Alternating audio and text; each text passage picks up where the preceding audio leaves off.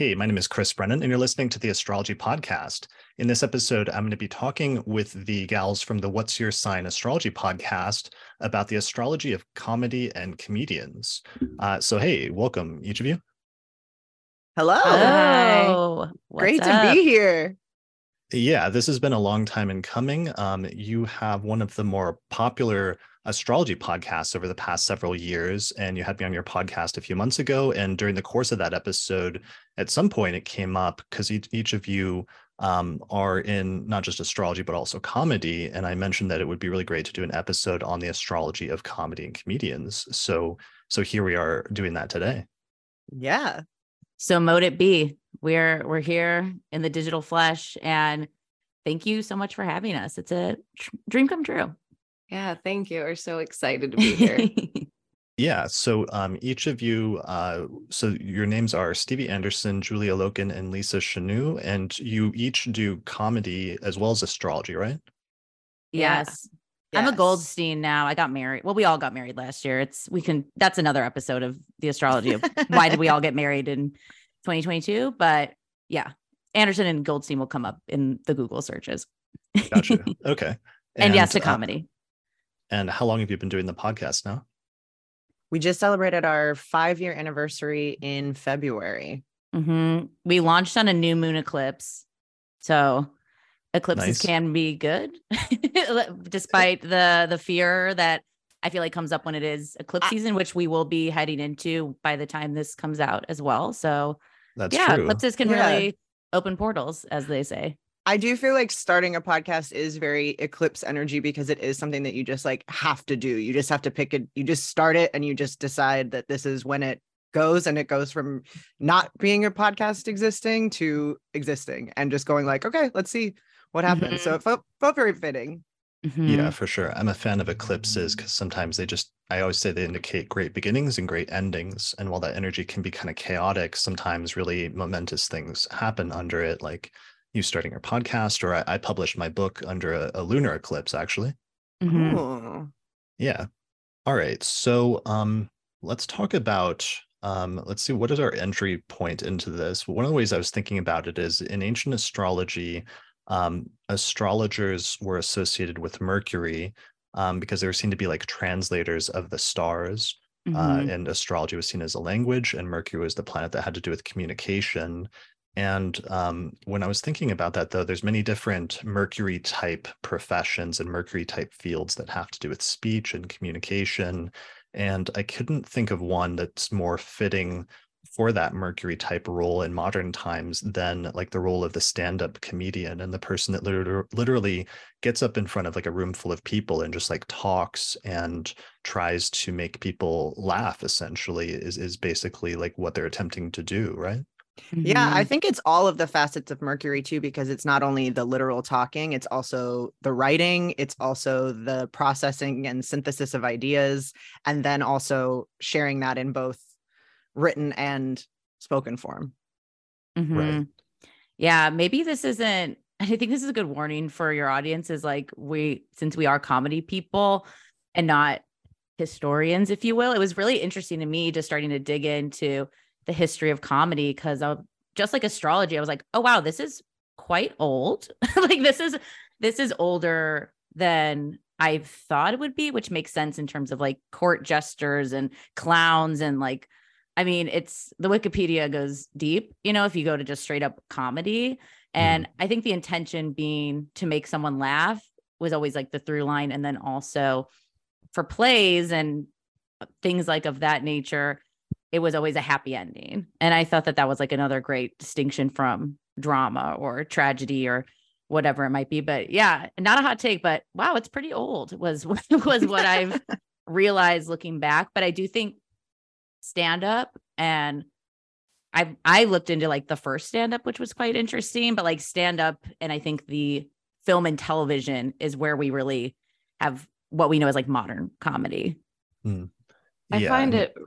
Go ahead. go ahead I find it real Mercury too because it happens in the room, and I think there is a Mm. feeling that happens when you're having a conversation and things really start flowing, and I think that can happen in in a room.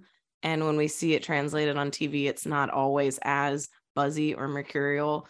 Um, obviously, we have like you know the screen and maybe some Neptune energy enter- entering into that space or something else. But when you're really in a room and either watching or performing, it's such a mercurial feeling.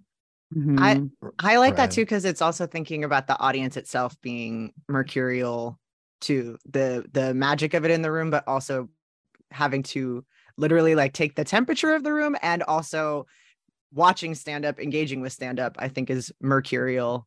Maybe I don't know. Is laughter Mercury? That feels. I feel like it must. It must be, but also feels kind of like Martian in a expelling way. Impulse. But yeah, kind of Yeah. moon-like too. I feel like it's like, well, is it just is it all the planets? But it does feel like what what tickles your fancy feels very like that moon Venus sort of energy, and then that also just I just like this or this just hits for me like s- uh, those the mm. je ne sais quoi of just art. You know that can be hard to encapsulate with words, even though that's what the medium also is is communicating who you are or a joke or an idea or just like a persona a lot of the times too i think can definitely be involved with comedy is a lot of times these people who are in comedy are not always them it's themselves but like a different version of themselves for an audience. With the moon too i mean comedy generally happens at night. And so i can see Mhm. that having like you know the lunar effects of it. I i mean there are daytime comedy shows but they tend to not be at feel the same. I thought you were going to say something else lisa.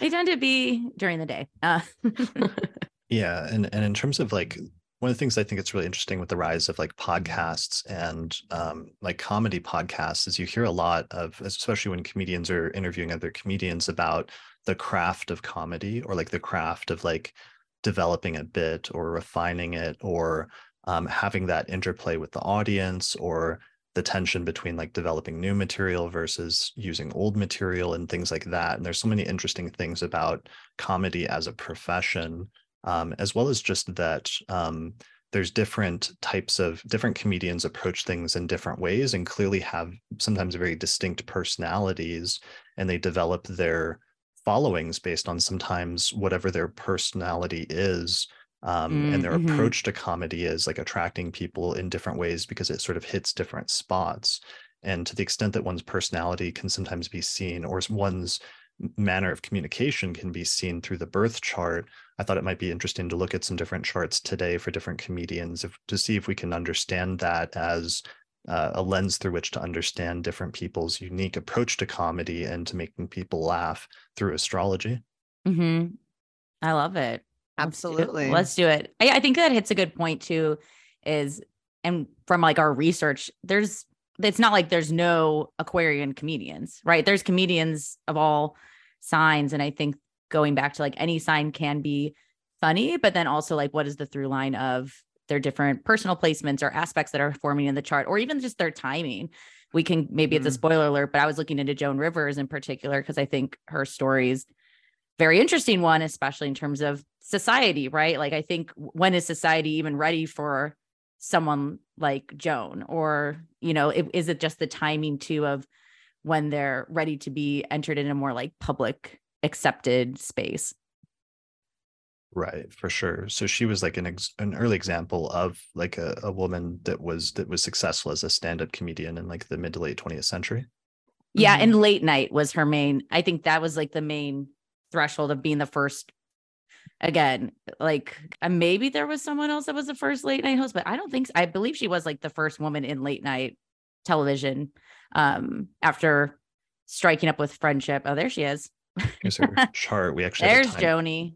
we have a time chart. It's like sort of rounded. It's like 2 a.m., but she was born uh, July 8th, 1933 at 2 Mhm. a.m. in Brooklyn, New York, with uh, probably early Aries rising, the moon in Mhm. Sagittarius, and Mercury conjunct Venus and the sun. And that's actually kind of interesting because I was trying to look up. I was I pulled up the text of the second century astrologer Vettius Valens, and he talks about Mercury signifying communication and people that are good with words and people that are clever. Um, but then when I searched for the word laughter or laughing, it actually came up with the Venus um, as one Mm. of the like positive facets of Venus is like something that's enjoyable or pleasurable. um, or makes you feel good and and so it's almost like it's some combination potentially of those two of like venus and mercury um, at least in, in terms of some of those those older texts Mm, That's mhm. interesting. That makes sense too in terms of um, Venus and style too. Not only a comedian style, but also you, the audience members' taste and preference and what you find enjoyable. And it isn't necessarily. I mean, some people, some people like uh, real body, real gross out humor kinds of things and i wonder if that would be reflected in in a venus aspect but i think mostly there is at the very least some sort something enjoyable about a punchline like rhythmically hitting the notes that you expect it to or something that feels very venusian and when things don't work it's that is also like a missed a missed punchline sort of Well, thing Right. when you start too, everyone tells you to talk about things you care about. And Mhm. It does feel like a lot of the time when it's personal and that it makes it even more relatable to others. So I guess that values thing with Venus too. Mhm. Well, absolutely and for the audience too you you're probably going to go see someone you like or like that aligns with your values or is saying what i was thinking with joan just seeing how much third house energy she had too like mercury and venus together she talks about her appearance and her looks and her place as um in the earlier days as like a mother and a housewife sort of figure but then obviously breaking that mold and i think the third house like I don't know. Sometimes when I look at a chart, I just get like a flash of a sentence. And for Joan's, it was just saying what we're thinking. And I think that that lends true to a lot of comedians, but especially, I mean, come on, Gemini Sun, Sagittarius Moon, all, like all this stuff. I, it's- it's just so potent. And then I think to that T square to her Mars in the six to like poking fun at everyday sort of things, the mundane, like that's uh, something we see so often in comedy and i think she's just such like a blueprint too for for that style and just i don't know just I being mean- unapologetically herself as well Aries rising, I think, is I know, very so good. palatable too, like to an audience. And I think if it's some, if you're different than what people have seen in the past, you're a woman and that's not really the common thing, then being palatable and for people to be able to get it and be able to f- kind of flow in the natural natal chart it makes sense. yeah with uranus Mhm. there i mean Yeah. just being Well- herself is is radical I think Uranus is really potent in a comedian chart. I think it is not only like the you know the archetype of the bolt of inspiration and kind of genius and Mm. ideas but also the archetype of being a radical being someone that also is kind of an outsider because when you are performing comedy you are the only person on stage. You're standing up in front of everyone and you might be saying what everybody is thinking but you are the one saying it and kind of like taking that risk being in the spotlight being the lightning rod for those things. And i think not only that also it speaks to me to a comedian's cultural significance. We all have uranus in our chart but i think that uh, what something that I noticed for almost every comedian that I looked at is a strongly aspected Uranus in some way. It, it differs, and I think that it reflects their cultural contributions. But I think that for someone to not only be able to like tap into our collective consciousness and also be the voice of it, that to me is very Uranian. I was thinking about that recently, actually, with um, Norm Macdonald, because I was watching some comedians talk Mhm. about him, and they said the thing that stood out about him, among other things, in his approach to comedy, is that sometimes he would find a really unique way to like approach a bit that um, would surprise other comedians with its like innovativeness of like that they wouldn't have thought of that. And I think that's a very Uranian thing. And he actually had Mercury um, square Uranus. Um, To your Mhm. point, to your point, we don't have a time chart for him, but here's his chart with Mercury at 12 Whoa. Scorpio, and it's sort of widely applying to a square with Uranus at 20 Leo. Look at that I kite. also Well- Julia's husband um saw him do a set one for one political direction and then the following night do the exact opposite which I think is very Libra sun Yeah. like to do to see like oh let's see both sides see what people laugh at and then pick things out and like Right. As well as thi- very Uranian in terms of not wanting to be pinned down and, and wanting to be Mhm. rebellious or something. And that's actually what he got. It's kind of why he got fired from SNL in the 90s because um, he was doing a lot of jokes about OJ Simpson. And his boss at the time, the head of the network, was like, You have was a friend of OJ Simpson. So he told him he had to stop doing those jokes. And he sort of rebelled against that. And he said no. And he kept doing it. And so they they got rid of him basically. Yeah. Mhm. And again, another like Uranian kind of thing of like the rebel and also kind of the, I don't know, someone who is poking people like it and comedy do- goes well, but it is also kind of dangerous and kind of uh not I don't want to say dangerous because I feel like that's like also a buzzword that people are saying now. Well, where it used, like, it you used can't to be. say anything you want, but you I mean, yeah, there literally were people who were arrested for doing stand-up comedy, uh, which we'll get to, I think, later on. Um, Yeah. but but that idea, yes, of of like you said, of not being able to pin down, of saying what you want, and um, yeah, there's just such a strong Uranian streak to me in comedy. And Mhm. but going back to your point, Lisa, about Libra, that's true also of Norm, just because of that strong Sun Mars conjunction. And Mhm. Libras can have that um feeling of like wanting to be like opposite to some something or to play like the counter counterbalancing role to something. And you can see that sometimes come up as like a strong tendency with Libras. I see it sometimes even with like skeptics of of like if everyone is doing this, then they're gonna like take the opposite side and say, you know, no, that's wrong, or or this is the other end of the spectrum of that. wow. Also, I mean, Anthony Jeselnik is a Capricorn sun with a Libra moon. We don't have the time. Um, but everyone in comedy always talks about he's very dark on stage and he'll go he'll go all the way in, but everyone that knows him always talks about how nice he is off stage. And so I think there is again that like I'm going to take the other side to this and really um balance my life in this Mm. way. And another Sun Mars. I, I was gonna say, look at that. Po- I think poking the sun. conjunctions again, not like a not a sign specific uh comedy signature, but I think that conjunctions um are also very comedy to me because one of the things that you would read about a conjunction as far as significations would be like um tunnel vision on something and i think when we talk about comedians we're often talking about someone who has a strong opinion about something or a strong point of view and i think that seeing those conjunctions whatever planets they are i think mars also to me fits because we literally give punchlines and that's so mars to me.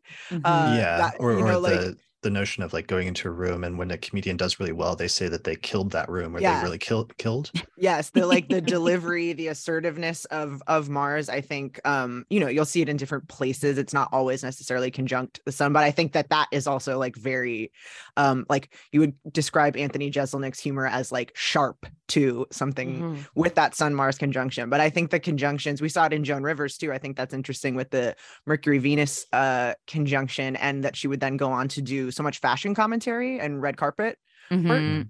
uh which i think is also very you know fitting but i think the the conjunctions in in conjunction with tense aspects is that like fighting for differing points of views and needing to deliver something like that you feel strongly I just like that I can tell Libras when they're being annoying. Chris Brennan said you're just taking the opposite side just just because. Right. Now I know. Now I know. I'm just gonna. This is my pull quote. I'm like, it's not me. I like- chris brennan says Yeah, you're gonna- You're gonna I like that. I'm gonna get canceled with Libras because of you. I It's like okay. the idea that comedians that get off stage and say they killed because usually they didn't. But, but that is a very Mars thing to come off and be all like, yeah. Mhm. Yeah. Well, yeah. Yeah. well, you don't want to get up there too and be like, uh, you have to sell it. You know, even Yeah. when you're sucking, it's it's sad when you don't. It's it's sad if you see someone just take the defeat. Like you have to still battle, even if you are being defeated by an audience.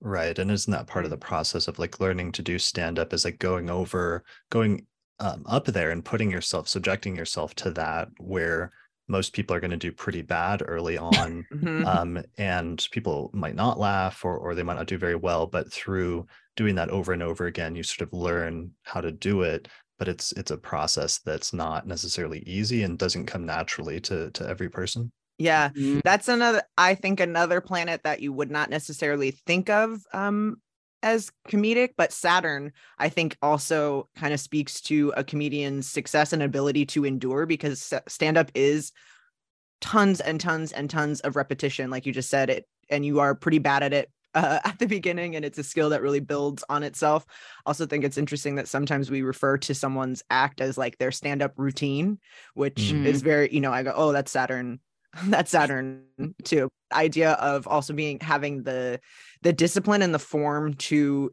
say the things that you intend to say every time and to be like working on that chipping away at that. I think seeing seeing uh, where saturn is in a comedian's chart also can kind of speak to the heights that they're able to reach and also the longevity of their careers and doing it over and over Mhm. and over and i mean how many times do you do a joke that you i mean i have one that i've been doing for 10 years and i inside i go oh i can't believe you're still doing this. Yeah. But I, outside you have to be like this is my favorite joke. and sometimes you still do like or maybe maybe you don't but i can find sometimes you do naturally just get to the natural response that you had when you first started writing it because both that is like so ingrained in doing it for so long. I don't know I think that's Yeah. why, because Julie and Lisa, and check out the Chatterbox Comedy Night, which we'll plug at the end again. But I, when I dabbled in stand up, I couldn't keep going because of the repetition, and that that's when I went into more independent radio shows and podcasting because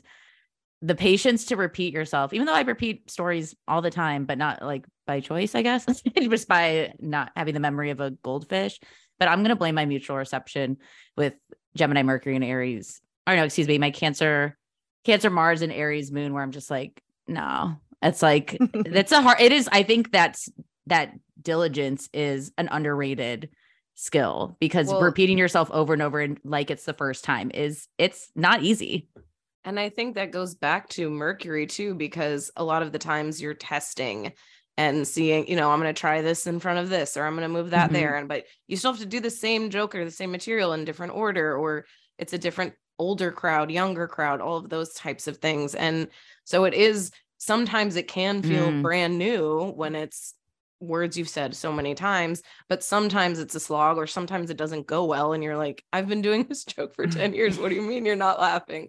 So there Right. is that like um I don't know, kind of investigation happening. Mhm. Well, Yeah, and and- and Joan, just sorry to come back to Joan, but I I deep dived her, but she finally made it on the Tonight Show with Carson after seven auditions over three years. Like it wasn't, you got it, kid. Like let's keep you moving. There was the grind, and also the grind, which we also hear in Wh- in comedy her as well. collection of note cards that Yeah. uh, in her documentary of just little set lists and jokes and things. It was, I mean, massive. well Mhm. that what's her uranus Aries in the first house. because i think that that's another thing to thinking of comedy in terms of when they're their own timing and that being like a cultural moment that's ready for them and you can be as radical but if the culture isn't ready to hear what you have to say then then it's like easily dismissible sort of thing but being ready for all of those things she had jokes about every single subject categorized alphabetically in this thing so she i mean she was that's very aries rising and uranus and aries to me of being just Virgo, ready to too. capture yeah ready to capture any moment as Mhm. soon as it's happening but Well, get this on her when she finally made it on Carson, February 17th, 65. Pluto exactly conjunct her chart ruler, her Mars, Virgo. That was Oh, just wow. like, it's like, you're ready, kid. Like, let's let's do this thing. mhm. Yeah. And then So she it's also like- had Saturn conjunct or Venus conjunct her natal Saturn too, like a degree apart. But but Pluto was like right, right on it at the same time. I degree. also think that this mutable, it's not again, we can't say that a sign, a sign by sign uh, you know, thing, but I do think that this Gemini Gemini Sag axis to me is very comedy too, and with the T square to Virgo, I think those like the the nitpickiness, the the I don't know all of those things, but in the kind of outrageous communication, big idea, small, micro, macro, and like the details about it, yeah, is so comedian. I Mhm. mean, that's funny that you should say that because every time I think about, unfortunately, the um that axis at this point, I can't get over um one of the most prominent examples that we've had of that in recent times, which was somebody that was born with a lunar eclipse in Sagittarius opposite to his Gemini sun. Oh no, I think I know who you're saying. Oh, we know, we Yeah, do you know. know? hey, you know, the comedy is strong. Okay, I mean, yeah. It's undeniable. Unfortunately. Unfortunately, it is a powerful comedic force. There's a different timeline universe, like everything everywhere all at once, where he's just a stand up killing it, you know? And we're all and we all are Safe, loving it. We're yes. like, yes, this Yeah. is what you're supposed to we have be universal health care and he's just, you know, has a residency Yeah. in Vegas and all you, as well. you are meant to be a clown, not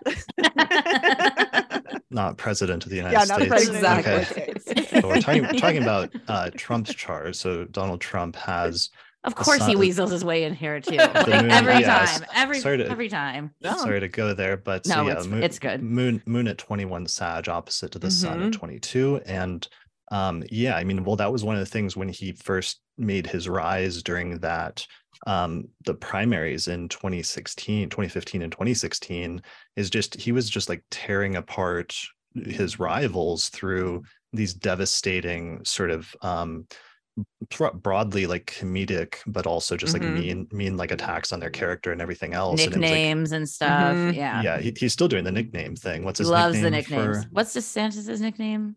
I uh can't. yeah it's like um, tommy meatballs or something like that like tommy like it, It is- just it's- I so believe that. catchy. it's you very can't I think that's the Gemini Sag thing where it's like it's not even necessarily true. It's not even necessarily this, but it is like Right. fun. It's funny in the moment, and you kind of can't get out- like can't escape it Mhm. anymore. It's like it's in there. They they coined it Yeah. or something. Yeah. Yeah. I Yeah. also Like- feel like it's again going back to Mars. It's burns. It's like Mm. Right. roast Mhm. Yeah. jokes. You know, their, diss. their Yeah. responses. Another another or less very like fifth grade like bullied sort of humor but there's still like that's that is a version of the, the comedy archetype or that's like a piece of it Mhm. Well, Mhm. that's the Gemini.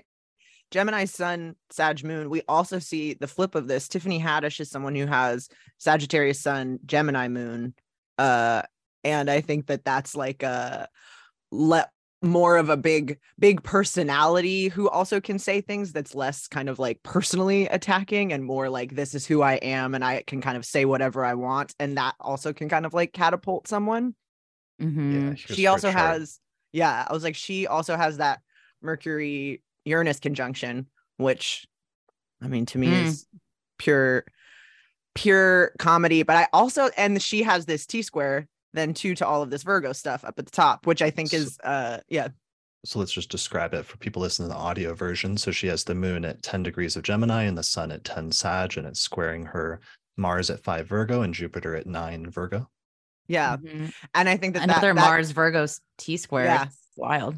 yeah and i think that that is that like meteoric rise i also think that we see that jupiter in fall there too which is the thing that's like not necessarily it's a big it's a big ascension but not necessarily the way that you want to or in a way that makes you open to criticism i think i've noticed also as a trend uh Mm. in comedians who have jupiter in detriment Sure. Mhm.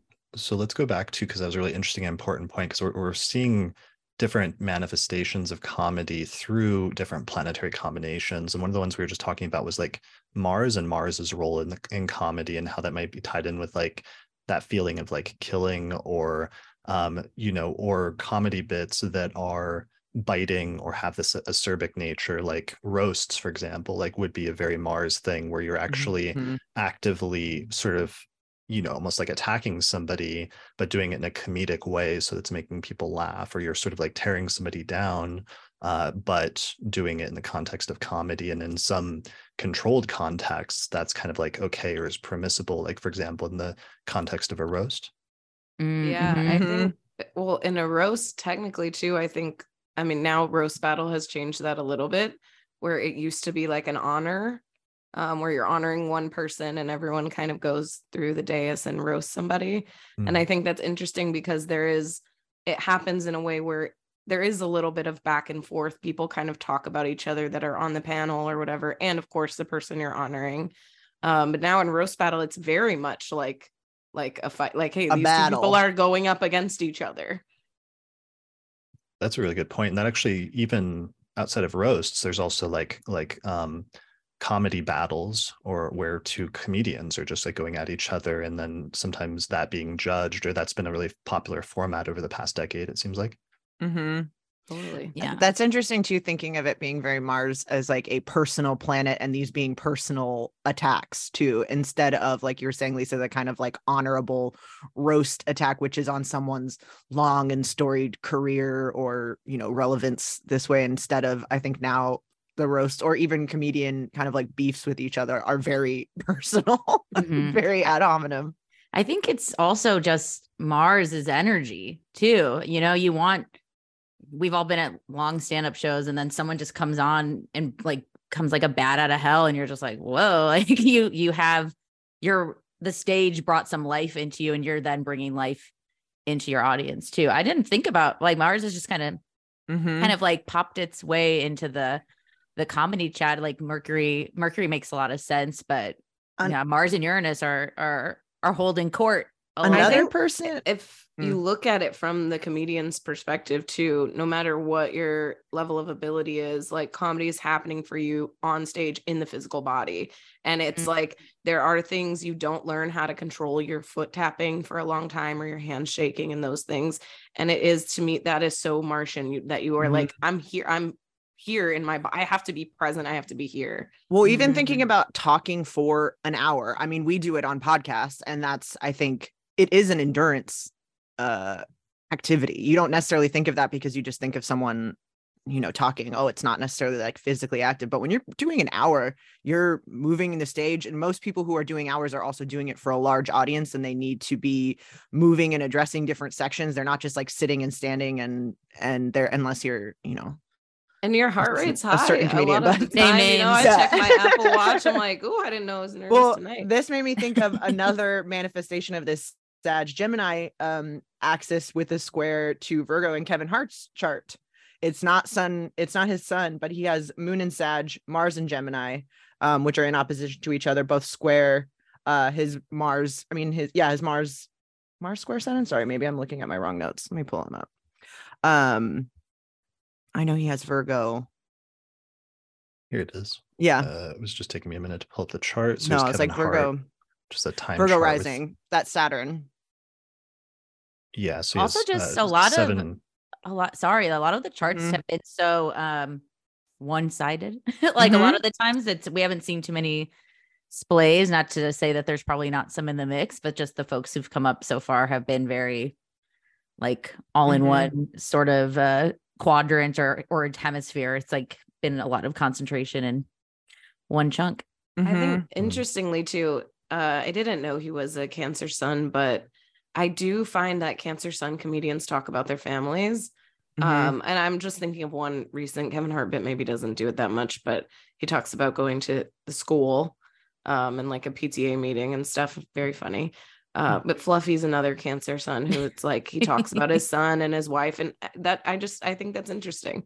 i can't believe. Fluffy's a Yeah. cancer that's Of course, yeah, he yes, is. Yeah. His name is Fluffy. of course he is and he did one of the biggest shows in his hometown Yeah. wow hmm. you and know didn't he have a quinceanera for his chihuahua his chihuahua yes Yeah, so okay. cancer so Right. cancer so I think one of the things we're coming up with then is that it's not that there's going to be certain placements that will mean like only comedians have this placement or something like that, but rather a person's chart is going to reflect their style of comedy as well as some of the topics that they'll tend to gravitate towards, as well as their style of delivery. Mhm. Mm. Yeah, I Mhm. think Yeah, I that's think so. evident in a lot with sun signs. I mean, you know, if we think of it as identity, Taurus comedians tend to be observational. I mean, you can kind of look at them. I know uh, Bill Burr has a Cancer rising. I think he seems very everyman to every, you know, people feel like they Mm. know him. He's very, I don't know, salt of Mm, the earth. Mhm.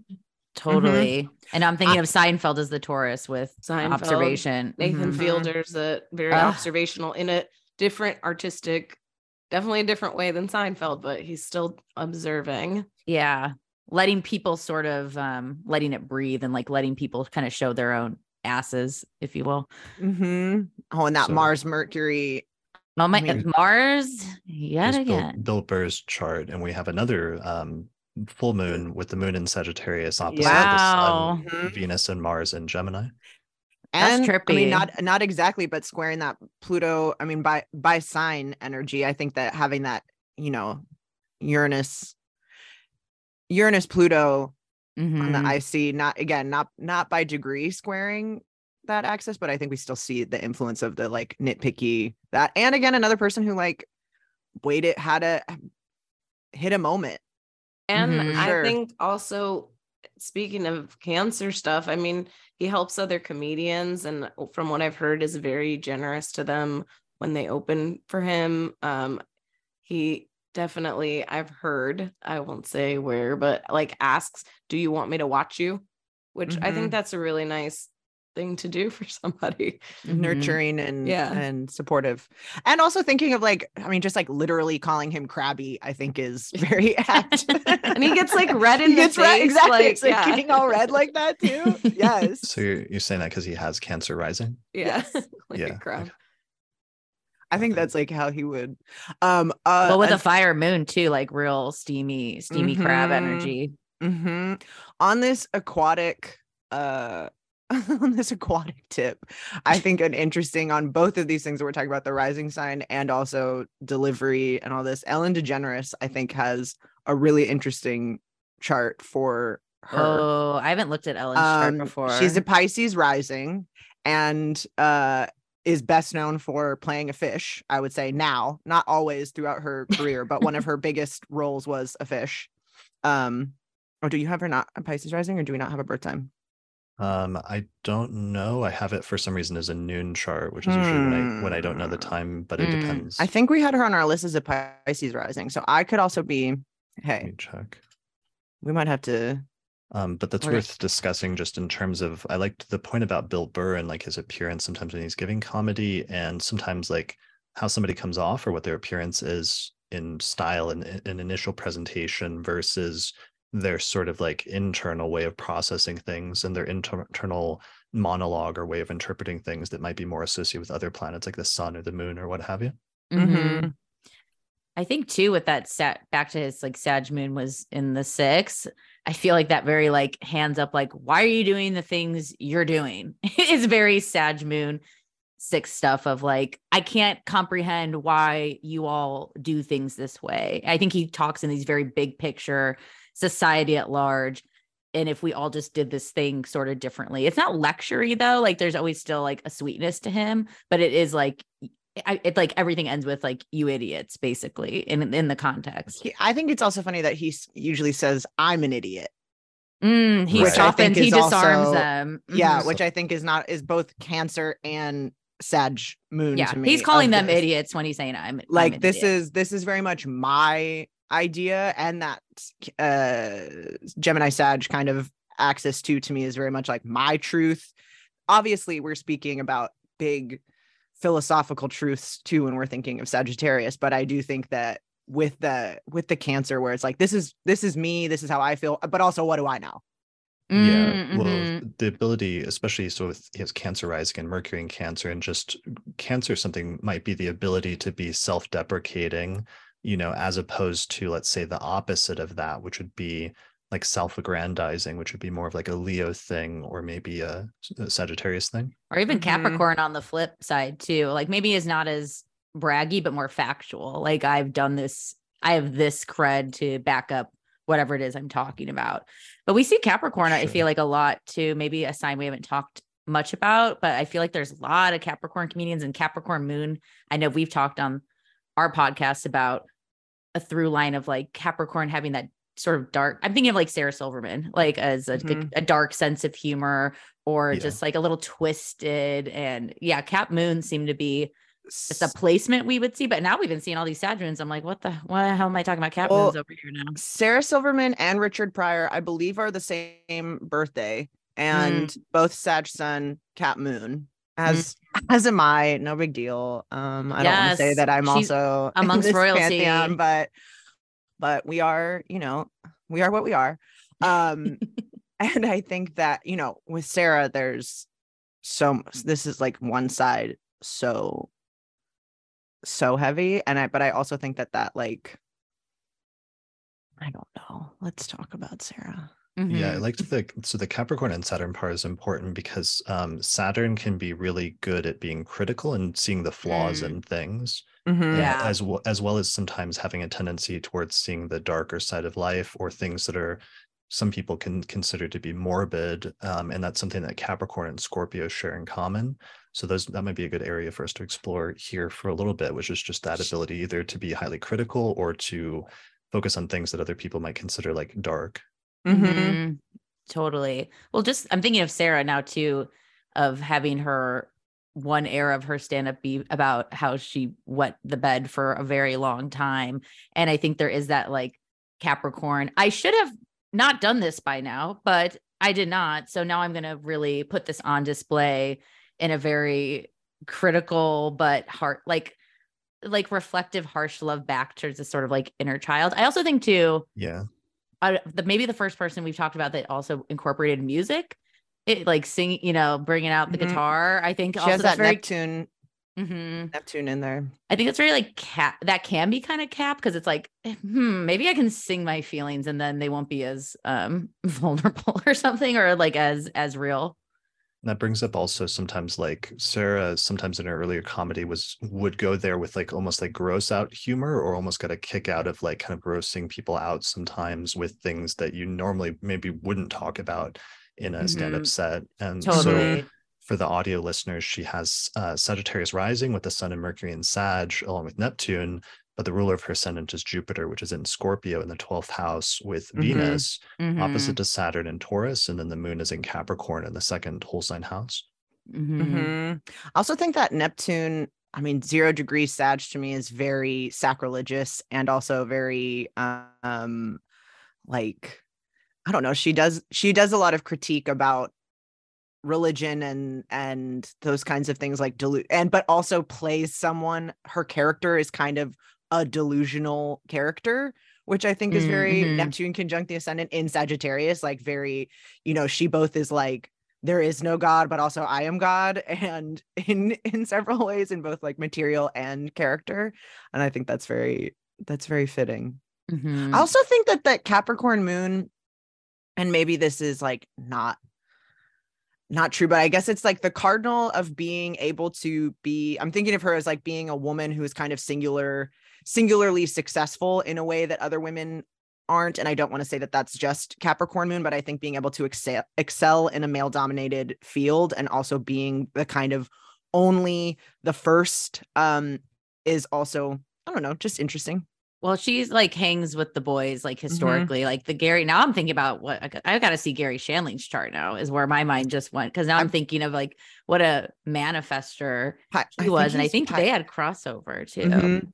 Well, I think a really wild card Capricorn is Andy Kaufman. I Oh, totally. I think I mean it's definitely experimental and all of those things, but think of him just reading a book like page by page at a thing just to like incense people or you know to to get a reaction. Mhm. Um so I think that Yeah, that- that's an interesting holding committing to the bit is yeah, very holding it as long as possible. oh my God, the just- Right. Saturn moon conjunction. Look at Mhm. that.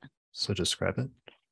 Uh, so we have this uh, Virgo moon conjunct Saturn um, in the second house with his Leo rising. We're looking at Andy Kaufman, Capricorn sun, um, Leo rising, Mhm. Yeah. rising conjunct that- Pluto too. So like that- he would punish Pluto the is right there. audience. Mhm. Yeah, that, the Yeah. Pluto Yeah. Pluto is right on the ascendant, and that can be really good for like sticking with something because Leo is already like a fixed sign, but um yeah. Pl- Pluto there can give you like real staying power at the same time, and that's opposite to Mercury at 16 Aquarius and Mars at 10 degrees of Aquarius. and a, mag- Mercury a Aquarius. magnetism too. Yeah, and I Mhm. think Mercury Aquarius. I mean, the the voices like doing weird out of Mhm. out of I don't know something. With Totally. voices Mhm. comes to me. Mm-hmm. Yeah, just a weird. I mean, just a weirdo. You know, Weird, like he was. yeah. He was the OG weirdo. And I always think if anyone would try to be Kaufman s now, we would just be like, he's done it first. Like, there's also something just you broke this mold. But it's wild to think Jim Carrey too is also Capricorn. Actually, I wrote that in there, and I he's a he's a um he's a Gemini. Gemini sun, but isn't he Cap rising? Cap rising, yes. Wait, wait, wait. No, he's Jim a Capricorn. He's a Capricorn sun. Yeah, Okay. Here's Jim Carrey's. I was like. I had a, Why do I have a I had a Gemini chart somewhere too. Okay. Oh, this is Jim Carrey. I'm sorry, the hockey player. If I know we're, we're all familiar. Clearly, oh yeah, the, we're all familiar. the with, more um, famous Jim Carrey. How can we James Carrey? Yeah, Oh because my he God. he Well- famously stayed in character too when he played Andy Kaufman Yeah. for Man on the Moon and like would not release. And I think if I saw that chart right, also had like some Leo placements going Well, on with that Capricorn. 29 degree Opposite Leo rising. Uranus too. That No, conjunct the midheaven. I mean, Mhm.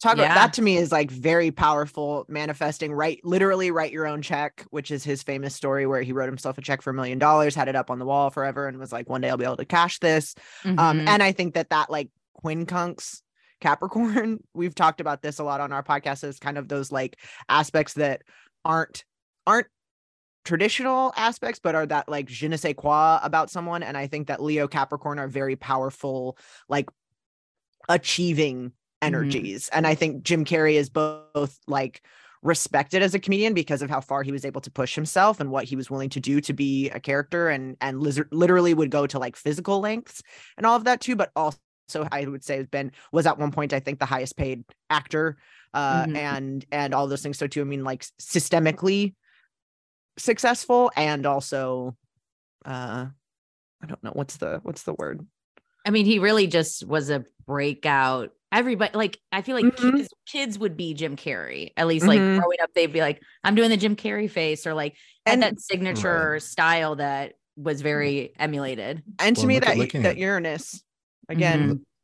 Looking at his chart, he has Saturn right at um, one degree of Aquarius, and he just has this whole group of planets of the Sun, Venus, and Mars Mars again. Mhm. in in late Capricorn, and then Saturn, Jupiter, Mercury in the South Node in Aquarius, and um, you know that means that he would have been going through a Saturn return in the early to mid '90s when when he Oh, hit yeah. the height of his his Mhm. fame. So Jim Carrey's Saturn return would have been basically hitting the height of his sort of comedic field at that point. Um, because he ha- he had that one year where like two or three of his biggest movies like all came out in the same year, I think, right?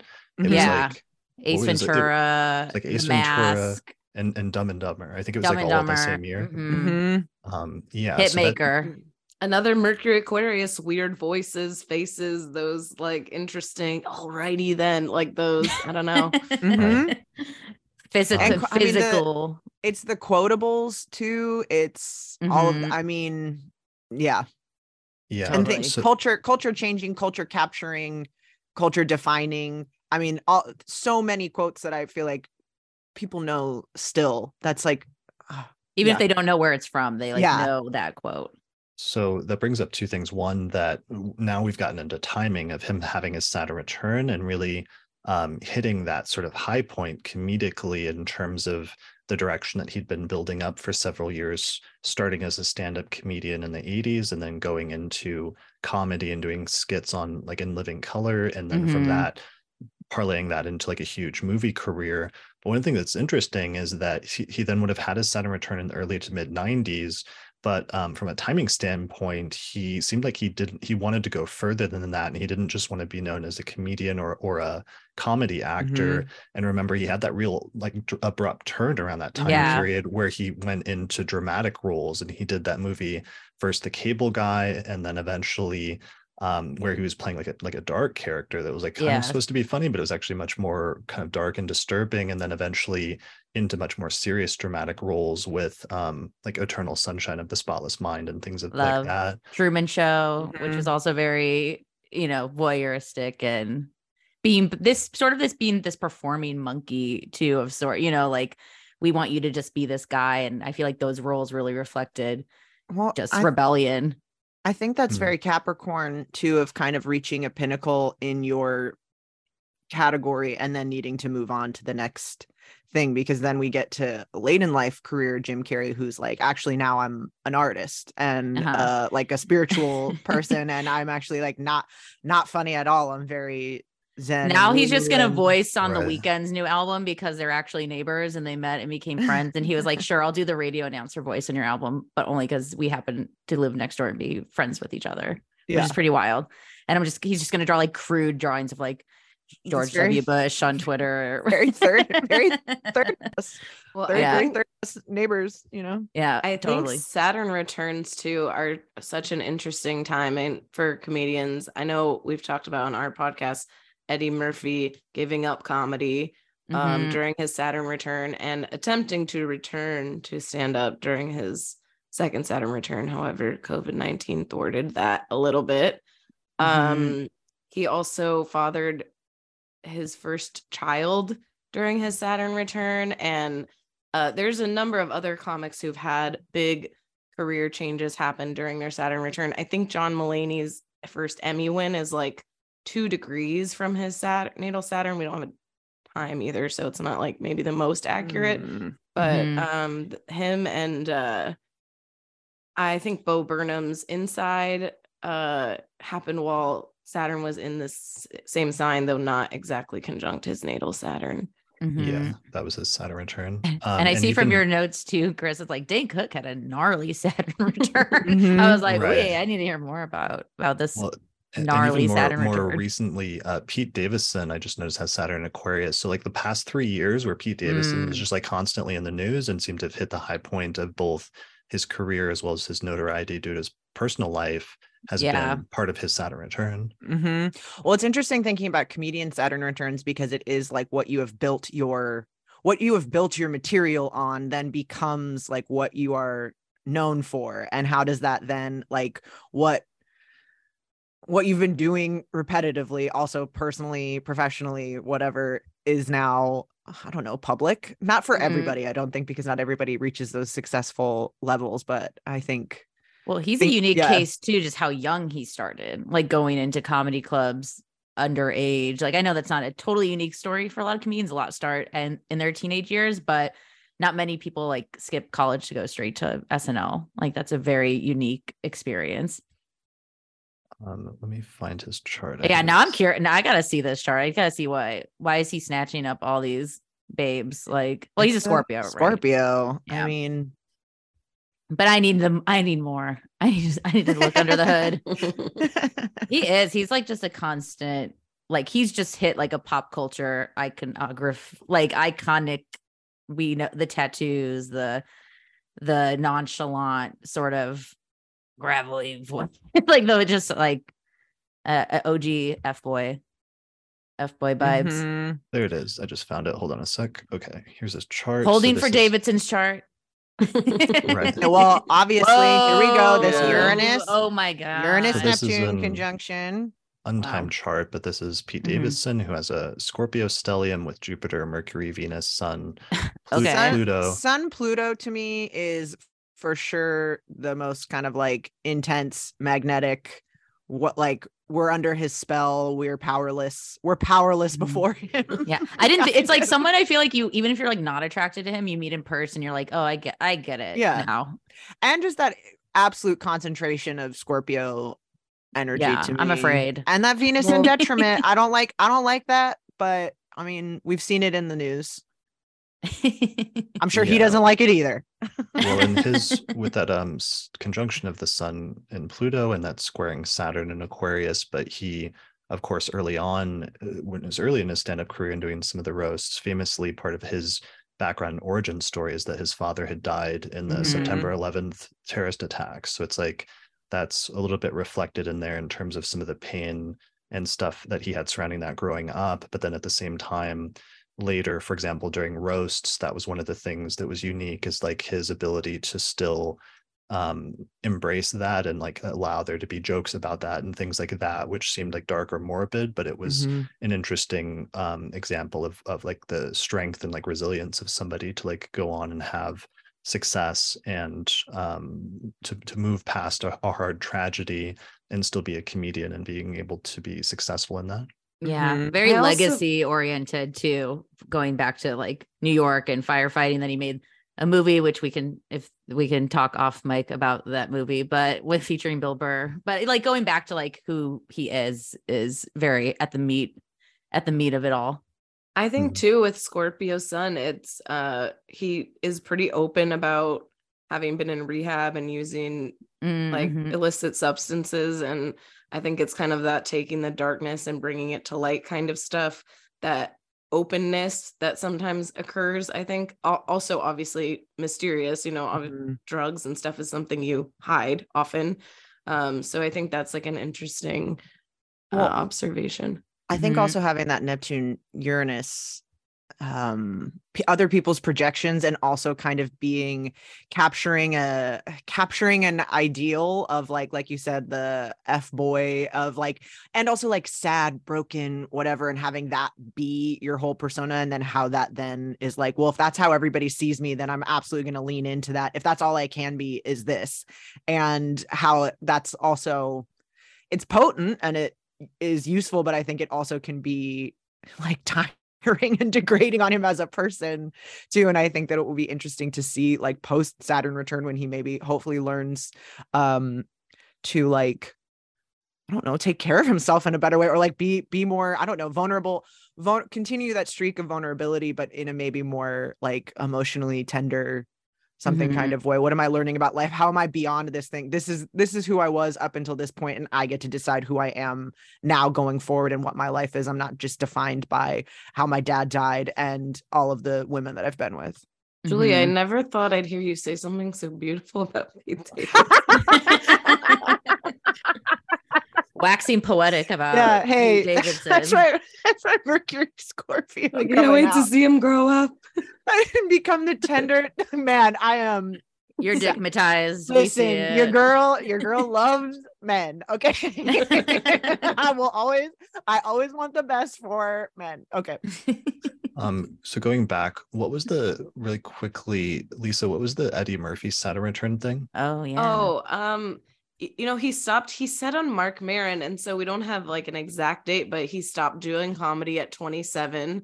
Um, I have there's a a doc at the bottom that has just a bunch of info about him with dates. He definitely fathered his first children during his Saturn return and took a big gap from performing. And then again on on Marc Maron said he was coming back to stand up. This is right, you know, right before COVID happened. So he wasn't actually able to, but it would have been around the time of his second Saturn return. So I think Okay. it's interesting to like, you know, take that big of a break, have this thing happen. You know, he's getting on stage, people are yelling out, do this, do that. He's like, I don't want to do this anymore. And Mhm. then, you know, the ne- Saturn cycle comes back and it's like, I think I want to try it again. like truly like one of the biggest stars in the Mhm. world in his in his era. Like, uh, did he have a Taurus midheaven too? I'm thinking of his like Yeah. iconic, oh, you know, red jacket looks The like fashion. Has mhm. well, also When has he- that Uranus and Leo like Jim Carrey of that. I think just like Oh, star, right. star power and culture changing uh persona where it's again we're like his both his stand up but also starring in movies and that you know thinking The of Leo movies. Leo being the very kind of like actor performer archetype too. And he was so Mhm. young when he did some of his biggest specials in the 80s. Like he was only in his like early to mid 20s Yeah, or something, Yeah. wasn't he? Yeah.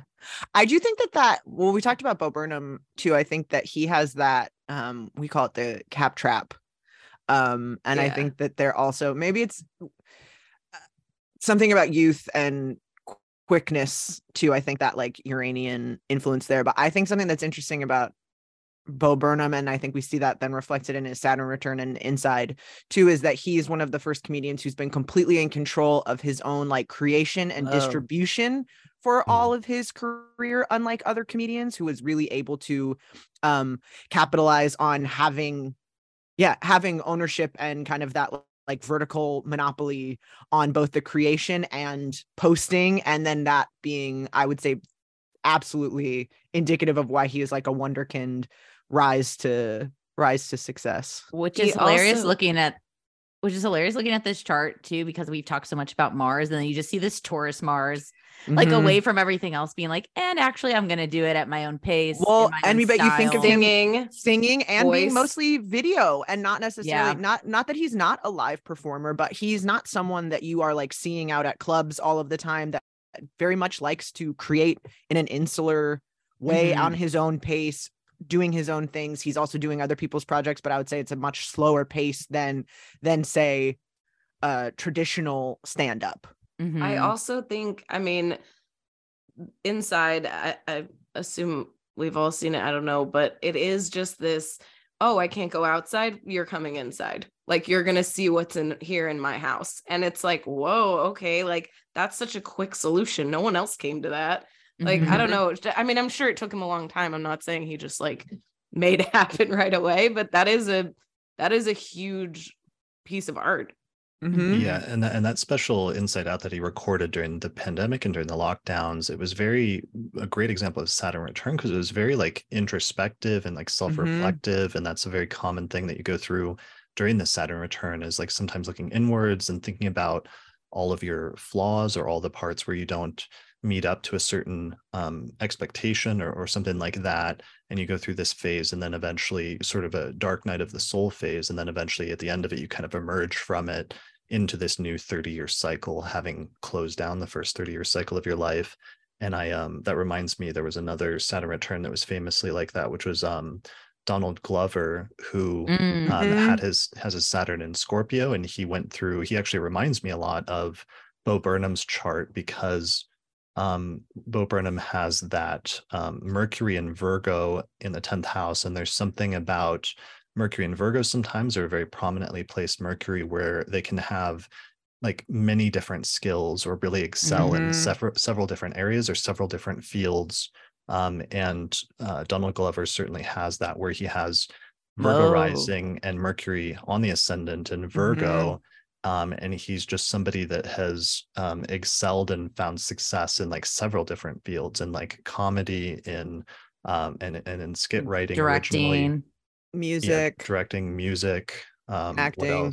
Yeah, so he's just like it's like the modern like equivalent of somebody that's like a not like a renaissance man maybe that's taking a little too far but somebody that that is skilled in like multiple different professions Mhm. Mhm. Well, I think it's interesting for both of them too, being people who were largely successful from a young age to having a Saturn return where they're having to contend with not necessarily the way that I think a lot of people have their Saturn return, where it's like this is the first time that they are re- receiving kind of recognition or reaching some sort of pinnacle or getting getting to a next step. What happens when you have reached all this where do you go from there and i think that often has to be very deep and um like more personal as opposed to professional Mhm. I think Yeah. once they got so famous and palatable, I'm thinking of like Donald Glover with Community. It was Community, right? Mhm. Like like Mhm. network star, and then being like, actually, here's the This Is America music video, and Atlanta is a very, it's like it's high art. Like it's like Mhm. no, don't. I can do this, and I can be very liked, but also like valuing that sort of art and not being so expected or just like you could easily just go on path and do so many corny roles, right? like Mhm. that's like that he would have been like offer only, you know, like easy, sure, you got it. But he just just like, Mhm. oh, I have this base. Same with Bo Burnham with like eighth grade and like now directing all these other different things. It's like, oh, cool, I have the base and now I can take this and do what I maybe really want to do. I'm I'm making an assumption there. It's really what they want to do, but probably. Well and Yeah, helping and- helping other comedians to Mhm. producing other people's work and being like what else i mean i've made i can make anything i want what does someone else want to make that i can i can make possible with my star power And there- Totally. there can also sometimes during the saturn return be a process of um, pulling back like sometimes pulling back from society Mm. or disappearing a little bit which is interesting because i remember during um during donald glover's saturn return there were he he sort of like disappeared off the radar for like 10 months or like a year or something so that there started being articles written about like why did he disappear and where is he and what is he doing? And then he suddenly like started posting on social media again and he was posting all these like really introspective reflections and stuff but one of them that he was he posted was i hope people don't continue to judge me for some of the jokes or the bad skits that i did in the past because he had some skits Oh. that were like Mhm. like YouTube skits with his comedy troupe originally that were like a little edgy at the time, but they like didn't age very well. And that's an interesting topic just in terms of um sometimes Saturn transits and people coming to terms with mistakes from the past and Mhm. um, Wow, h- how they want to how they want to move forward after that. But it was like once he came back from that into the public light, then he dropped like one of his first albums, and then he really started becoming successful as a mus- musician not long after his Saturn return. I Bo think that's a good- in- Bo Burnham's Inside has that too. Uh, he has Yeah. like an apology song, and definitely Eddie Murphy's Saturn Return. There's that's his only gap. His first Saturn Return and his IMDb. There's a gap, and I mean some of the other stuff is voices and cartoons, not necessarily big picture, huge production films that he's starring in or anything, but that is like a gap. Of course, he had kids. You know, you have to Mhm. at some point take time off, but yeah, he has like a little gap there as well. Yeah. I, I was gonna who- say, I'm sure all these folks have stuff that did not age well at some point in Yeah. their career Right. in some way or another, just like most humans, because hopefully everyone's like learned and grown. But also when you have so much light on you and spotlight, I think it's I think it's really cool to even do that, to even like acknowledge like, yeah, the shit I made, that's like not really me anymore. And Well, here's here's a new reintroduction to myself. Many of us were fortunate enough to work out our new, our early material in rooms where no one was recording anything and where it was just Mhm. your fellow comedians. And um, I think now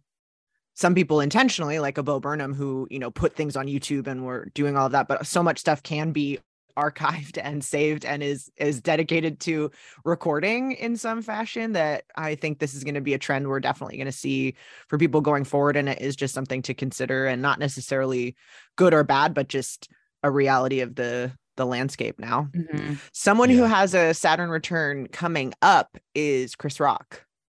Oh, Um, Oh, which i think cool. is, is interesting And uh, with him, we have to be a little careful because my friend Patrick Watson just told me today because I wanted to use him. But there's some like question about his birth year, or there's some Mm. debate about it.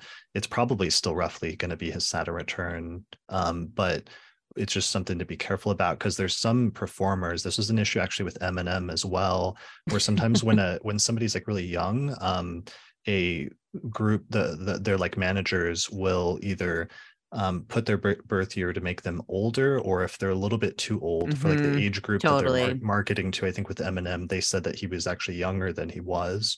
Um, so that's something to be aware of sometimes with like certain like birth data research. yeah. interesting That makes sense with the entertainment industry in general Yeah. too. I remember like Alexa Yeah. Demie from Euphoria, maybe not a comedian, but you know, had age was really blurry, and then people are like, "I have the yearbook. I can prove that they graduated in this year." I love that.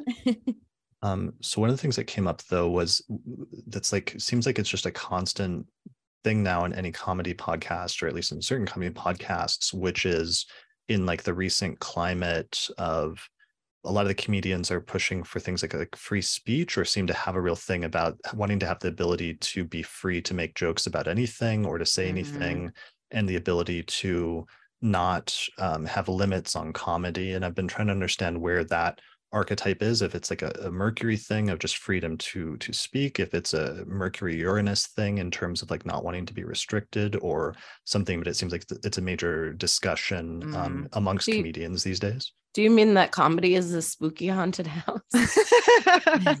Whitney Cummings said that on Twitter as a defense of oh, Yeah. as a a- defense of free speech that this is supposed to take you on a ride kind of i'm making Oh. it I thought sound more Chris was eloquent. I thought Chris was gonna pull up a clip of our podcast for a second. I was like, I'm getting scared. I was like, just oh, be no. like stand stand by this yes or no no And I was like, uh, no. I'll go with the no. Are we talking about think Rogan? We must. I be think a it's little bit. honestly no well I think Yeah. it's more Yeah. Saturnian, if I'm being honest. I think if I'm being honest, I don't know why I said it like that for this, for this, but I think I think we have had Saturn in Saturn signs, and there have been real consequences for things people have said in a way Mm. that there never was before. And that is both Mm, by the format that has allowed people to exponentially grow their platforms that, that now there are people that are seeing them and judging them that were not explicitly in an audience to see them or something and there just are different consequences for what you're saying in term instead of an art form that has largely been if you weren't in the room you didn't hear it and you could kind of get away with saying more outrageous things or saying or also this kind of um i also think that there's this idea of it being like we're commi- we're joking don't take anything seriously but anything kind of taken out of context or seen something not to say that that's right or wrong but i think that comedy is not seen in the same context that it usually is which was very much on purpose with an intended kind of audience or like in the in the moment. And i think that that's that like sag gemini to me of like saying what whatever you need to to kind of like get what you need in that moment that's very that but i think that there is there's just consequence and things are literally written and archived that's very saturnian to me but also people saying like a kind of a scolding uh uh I don't know, getting getting in trouble in this sort of way. And I think that it's less that comedy is like people also still can say whatever they want. None of these people have been deplatformed. These people, in fact, have the biggest audience. Yeah, like they're making had. a ton of money. Anyone has right. ever had at any time. It has never been more like lucrative. Free speech. You're not getting arrested. Saying, yeah. You're not getting jailed. Yes. We, if we want to talk about someone who like was free speech and wanted to stand for that, let's talk about George Carlin. These people that are talking mm. Lenny Bruce, even, yeah, Lenny yeah, Bruce, it's like people who literally got arrested for saying things on principle for a thing saying these are things that we are not allowed to say legally. They literally changed the legal system of the United States with their comedy. These are people that want to say things that like are Dude, being like, oh, you trolls, can't. We can man. we can say we don't like what you say. Either make it funnier or don't say it. So there George Carlin's thing was he had a a, a bit or an act about like the words that you're not allowed to say and he got arrested for that at one point or something like that right? Mm-hmm. this was based on a lenny bruce lenny bruce being arrested for the same thing um, about 10 years prior.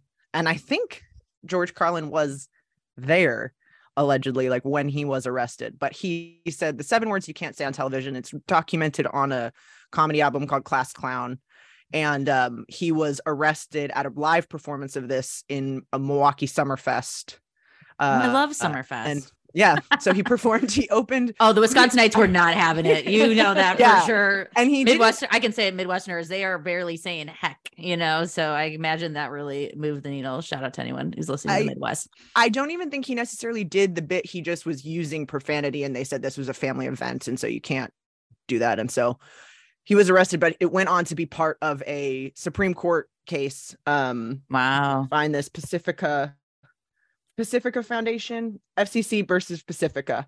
Um, and we like got there eventually it took years, obviously, but um like legal precedent was changed. His album is in is like in the national archive for historical significance because these are the seven words and it led to these landmark cases. It's still something that's like argued today. I think it actually is like maybe not even decided.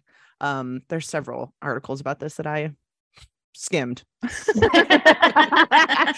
I am badged through and through. Um, so that's that's interesting though in terms of like the bounds of comedy and like what's permissible in a comedic context in certain times or mm-hmm. places or cultures mm-hmm. or, or time frames versus what's not um, and also like the nature of what's in good taste being somewhat contextual as well as um, i know even today there's different comedians like it's often is sometimes remarked up, upon how seinfeld prefers not to curse in his comedy that he does mm-hmm. like a quote unquote like a clean act in terms of not using curse words and when asked about that once um, one of the reasons he gave was he said that it f- felt too easy for him that it's too easy to get a, a, joke or a laugh out of a curse word whereas it's much harder if you don't do that and use it as like a, a crutch was part of his his like rationale mm-hmm. mm-hmm. i was seeing seinfeld live and um i you know i wasn't a huge like fan or whatever. I watched the show. He's i know he's one of the greats. Um but i was blown away. He did he ran on stage did an hour and a half and ran off. Like he had so much energy. And he was 61 when I saw him. And he made an effort to the first hour just be all Seinfeld style observation.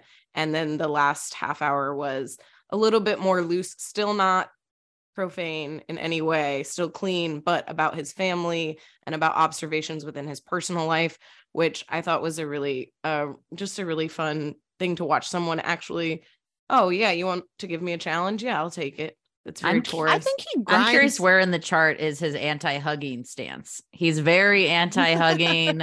There's a great clip of Kesha trying to give him a hug, and he's like, "No, no, no." So right. I'm curious. I'm curious where he uh his no touching policy well which we mm-hmm. could talk about on a different level but i think he's so he's so earthy to me and i think there's like an efficiency in terms of like he works very hard and admittedly in terms of like crafting jokes, working on that, and to have it be something that can then go from stage to screen can be performed anywhere why would you kind of like adjust yourself? And that's also very taurus to me taurus mm-hmm. too, of that yeah.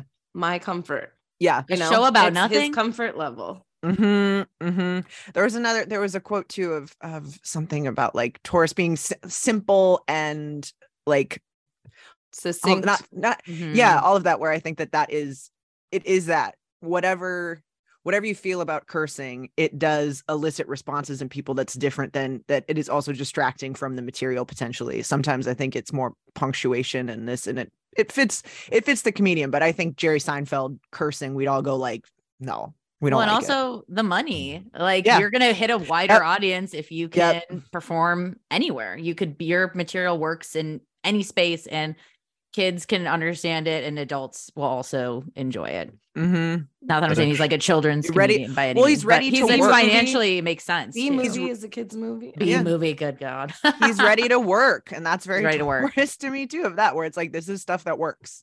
hmm So that brings up other things. Like one is like um, issues of like luck and fortune and timing, and some sometimes people just being in the right place in the right time at the right place and being incredibly lucky. Like Seinfeld to a certain extent with just get landing that um, show uh, with Larry David and the way that they were able to like get that and then um, become wildly successful and eventually have like the most popular show in Hollywood or on television, and then um, also other themes like when a person hits the peak of their career um, or sometimes peaks and there's occasionally there's people that are like widely um, like seinfeld for example hitting the peak uh, with that in the 1990s with um, his tv show and being like widely um, applauded versus like sometimes it's interesting seeing a person like a comedian hitting the high point in their career and being the most successful or the most widely recognized, but also having some of the greatest hardships at that time.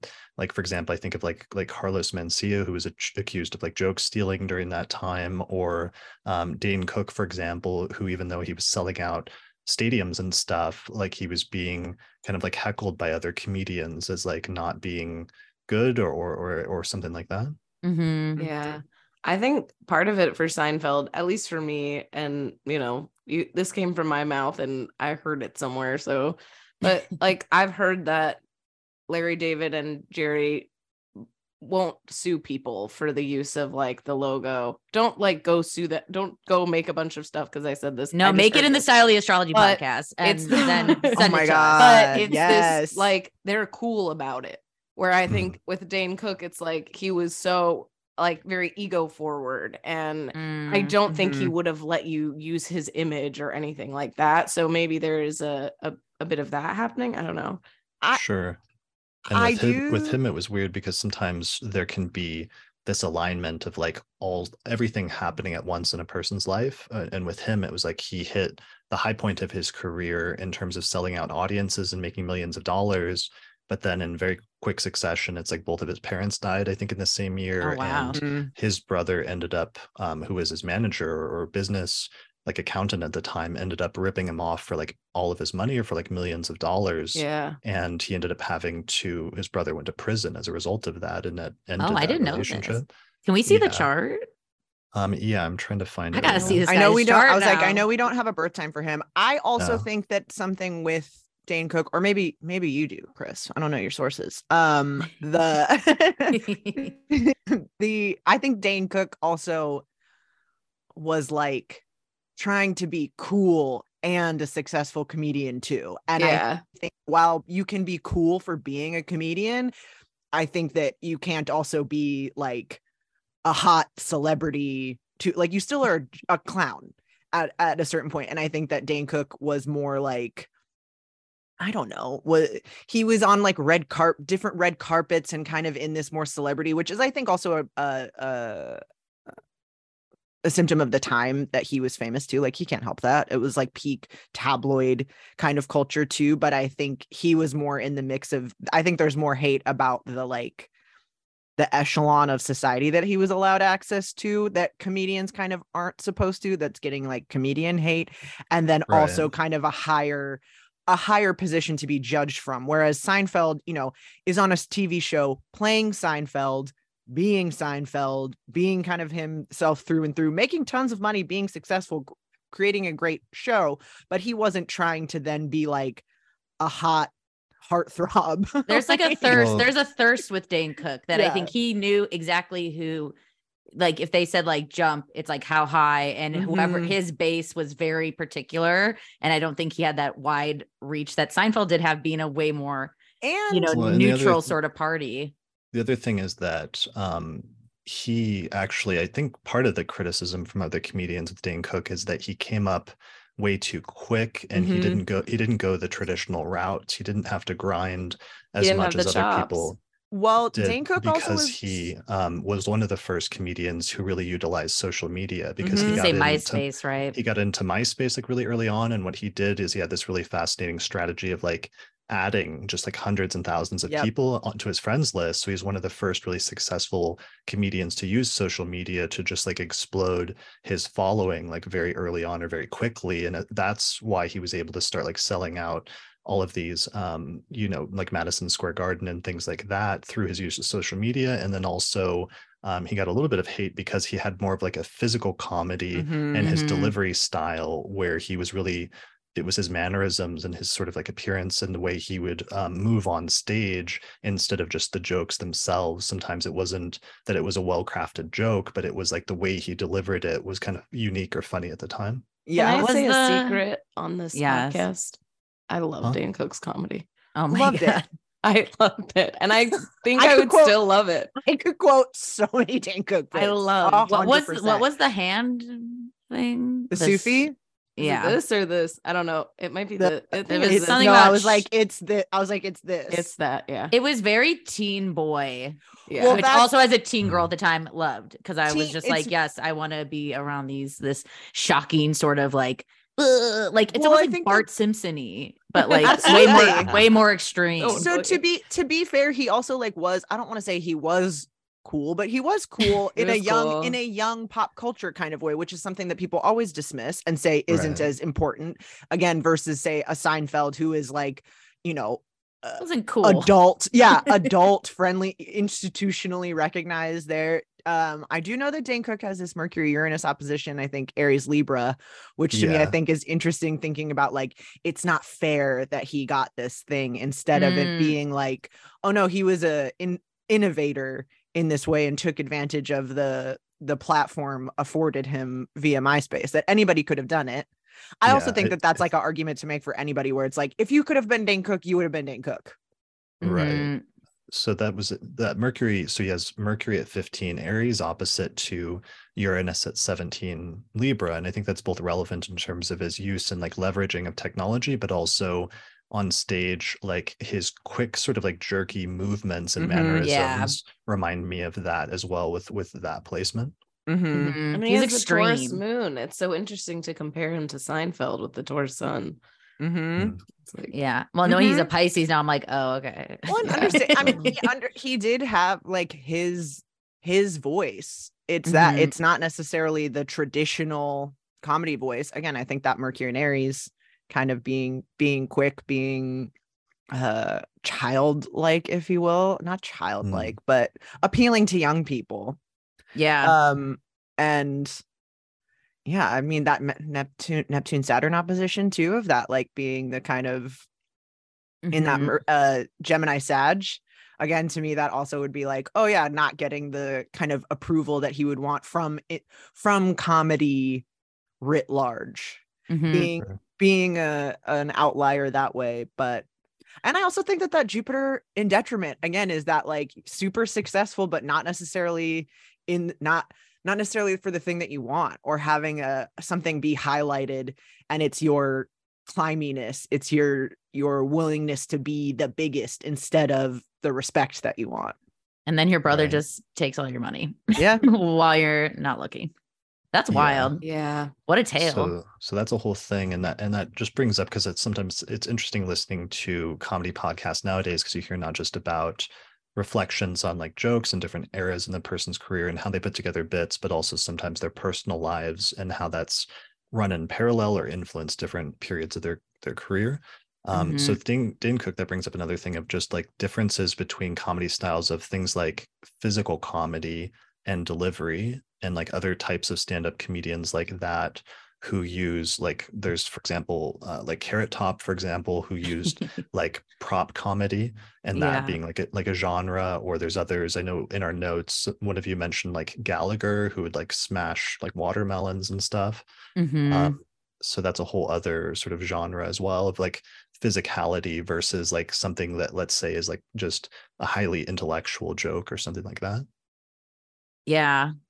Yeah. I think that- it's all going to be a matter of like what we haters are going to hate. I guess is the thing. It's like maybe it's not maybe it is not traditional stand-up comedy, but again, it's like a a tool that someone decided to use I to mean, no successful. no one's ever gonna say that Lucille Ball isn't a comedian and and she wasn't a stand-up intellectual like that type that she was a clown. She was a different type of comedian. And I think it is interesting to see. I think there are people that process externally. And I think Gallagher is a great example of like smashing something outside. And there are people like Robin Williams who like Mm, you know, had issues with substance abuse and like d- destroy internally. You know what I mean? And you don't see that necessarily as easily. Not, I don't. They're not similar like stylistically Mhm. at all, but I just think that you know that is a process for some people. here's lucille ball's chart wow. Oh. Yeah.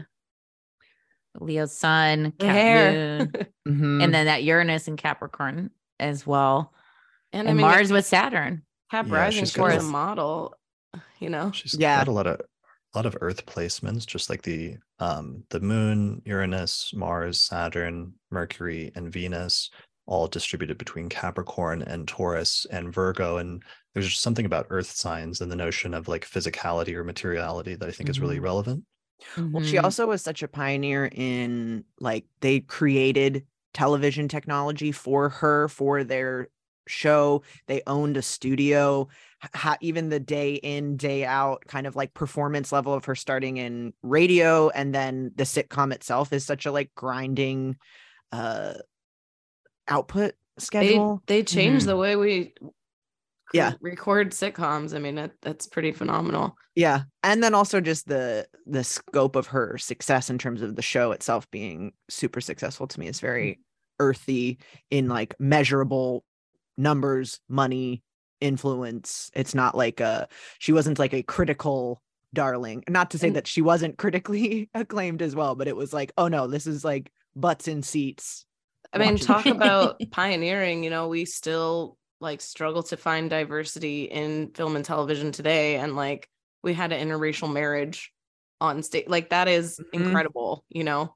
Mhm. and very much like her and being like this is my this is my real like we're performing together it's where you get us both or we don't do this period Mhm. Ride or That dies. a- right that brings up a really important point which is um comedy especially stand-up com- comedy for a long time was like a male dominated field and to some extent still is um versus women breaking into that field. And i know partially we can see a result of that just searching through astro databank for timed birth charts. Um, i can see that we have just like way more timed charts for men than we do for women um, but I don't know if there's any other women that maybe we should mention. I mean, one I wish we had at birth time for is uh, Whitney Cummings, who Mhm. um, unfortunately we don't have a birth time for, but is a really good example of some of a stand-up comic that's become um, very successful over the past decade in that Mhm. field. And um, yeah, and, and maybe just glancing at the chart really quickly, if we could talk about maybe some of the reasons for that. Yeah, and I'm gonna before I forget to if we have Ali Wong, I would love to see because I'm curious about like the pregnancy stand up of her sort of um, I of her think- life, but we I might don't not think have there's the a rising, but I do we do have a chart. But I we can go back to Mhm. Whitney, but I just With- wanted to say that before I forgot about Ali Wong because she's also I just saw that trailer for Beef that looks so good. Like I'm excited to see that she's kind of um back after a divorce and you know back back at it. But yeah, I saw something. was, like, whitney has that well i was gonna say that zero zero degrees sagittarius to me is very much like a moment in capturing something and having a a uh, a quick ascent to and i think that that's something that you know people are always going to criticize how women achieve anything um but i think that too of it being there's something too about it being like her a show with her name and that same kind of that like broad big idea sort of thing Mhm. I sense what I'm like- I like the Scorpio stuff. Um, I think with Scorpios in comedy, we see a lot of other people's stuff. We see a lot of like Ben Bailey, Cash Cab, like other people's money. We see Russell Peters, like joke theft conversation, things like that with Scorpio. And I think for Whitney, we can see it in she's a Scorpio rising. I'm sorry, I Uh, forgot it's the degree. Noon chart, but she does have Mars and Oh. Jupiter in Scorpio. Mars and Mhm. Jupiter in Scorpio. And um, I think being on Chelsea's show on Chelsea Mhm. lately on E, I think definitely helped uh, her rise to success.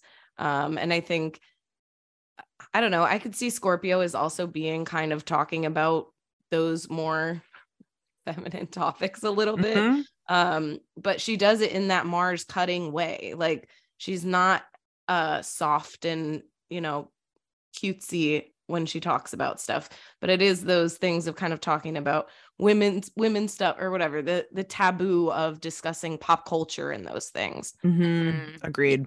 Yeah, I think she she doesn't look not to say like she looks like not what you're gonna hear, but there is that Scorpioness of like, oh, I'm gonna overturn the rock and show you the bugs and the weird stuff. Even though she has this just seeing her Leo Venus with the Leo midheaven too, like it's like she gives like a pageant energy. Like she's very Mhm. like polished and and pretty and like put together. And then you're like, oh, you're weird. Which she- I think is, you know, men hate that typically. So she was a um, model too before comedy or Okay. like I was gonna say she's, like, simultaneously at that yeah but i think that that's also another thing too that's like um you know can be partially uh, a benefit to success because people will be like oh you're a beautiful Like, person we oh. want to put you on tv of course you belong on tv but that also is a thing that makes it harder than to be taken seriously as a comedian or be or mhm. be oh we don't yeah what makes us even more mad when you're talking about something uh awful or taboo or whatever or criticizing and i think that that virgo sun too i think that um hearing someone as critical of anything especially coming from a beautiful woman is not something that people love yeah. i know too that when her show aired she was grieving a parent i'm not exactly Mhm. sure exactly like when the parent died in relation to the show i don't know if it was during filming or at the release of the show but that is another example of those like outward inward maybe like a saturn moment type of thing Mhm. I think too Yeah. with Virgo, I feel like they've been like the underrated champ across the research because I do think it's it's natural go to Gemini, the Mercury of Gemini, and quickness and silly, but then Virgo does just have that um that natural it, what we did it on our latest podcast. What was the book that was like to love a Virgo is to let them worry and just to like allow them to observe how everything is awful and then they can like regurgitate that back to you because it's very humanizing because it's like oh i feel that way too like climate change stresses me out as well like these are things that are universal stressors or maybe sometimes it goes back to something a little more individual of their personal experience but i think i think virgo is i'm just going to pitch them as the underrated champ of the comedy Well, world universe that i've seen so far in, in this in this Crit- research. critical of how things work systems work but yeah also critical i think self-critical in that way too that's very indicative of comedians of being able to notice your own flaws talk about your own problems talk about what you what, what like you i know i look about- like this but yes yeah having Mhm. kind of an accurate assessment of yourself but also being able to turn that into something funny that people can enjoy i think that is very virgo I Yeah. did a show with Whitney and um she afterwards, I mean, I was brand new in comedy. I should have no business, you know, and I was like, "Oh, you're so funny." And she was self-deprecating. I mean, she wasn't super like I hate myself or anything like that, but she was like, "Really?" Like, "Oh, thanks." Like she wasn't Mm. she was self-critical. She was not like, "Oh my god, I'm great." Like Yeah. So- that's Yeah. some- that's something that comes through a lot in her podcast that she is very aware of her like flaws. And I think that's coming from the Sun and Virgo placement. But she also, with that really strong Mars in Scorpio with Mhm. Jupiter, I think that gives her more of the drive and the ambition and also the willingness to like go there with certain topics or to put herself forth and be assertive in a way that probably has helped her despite it being more especially let's say 10 or 20 years ago of a male dominated field to find success and to like i don't know fit fit in or find a place for herself um, in comedy Mhm. totally.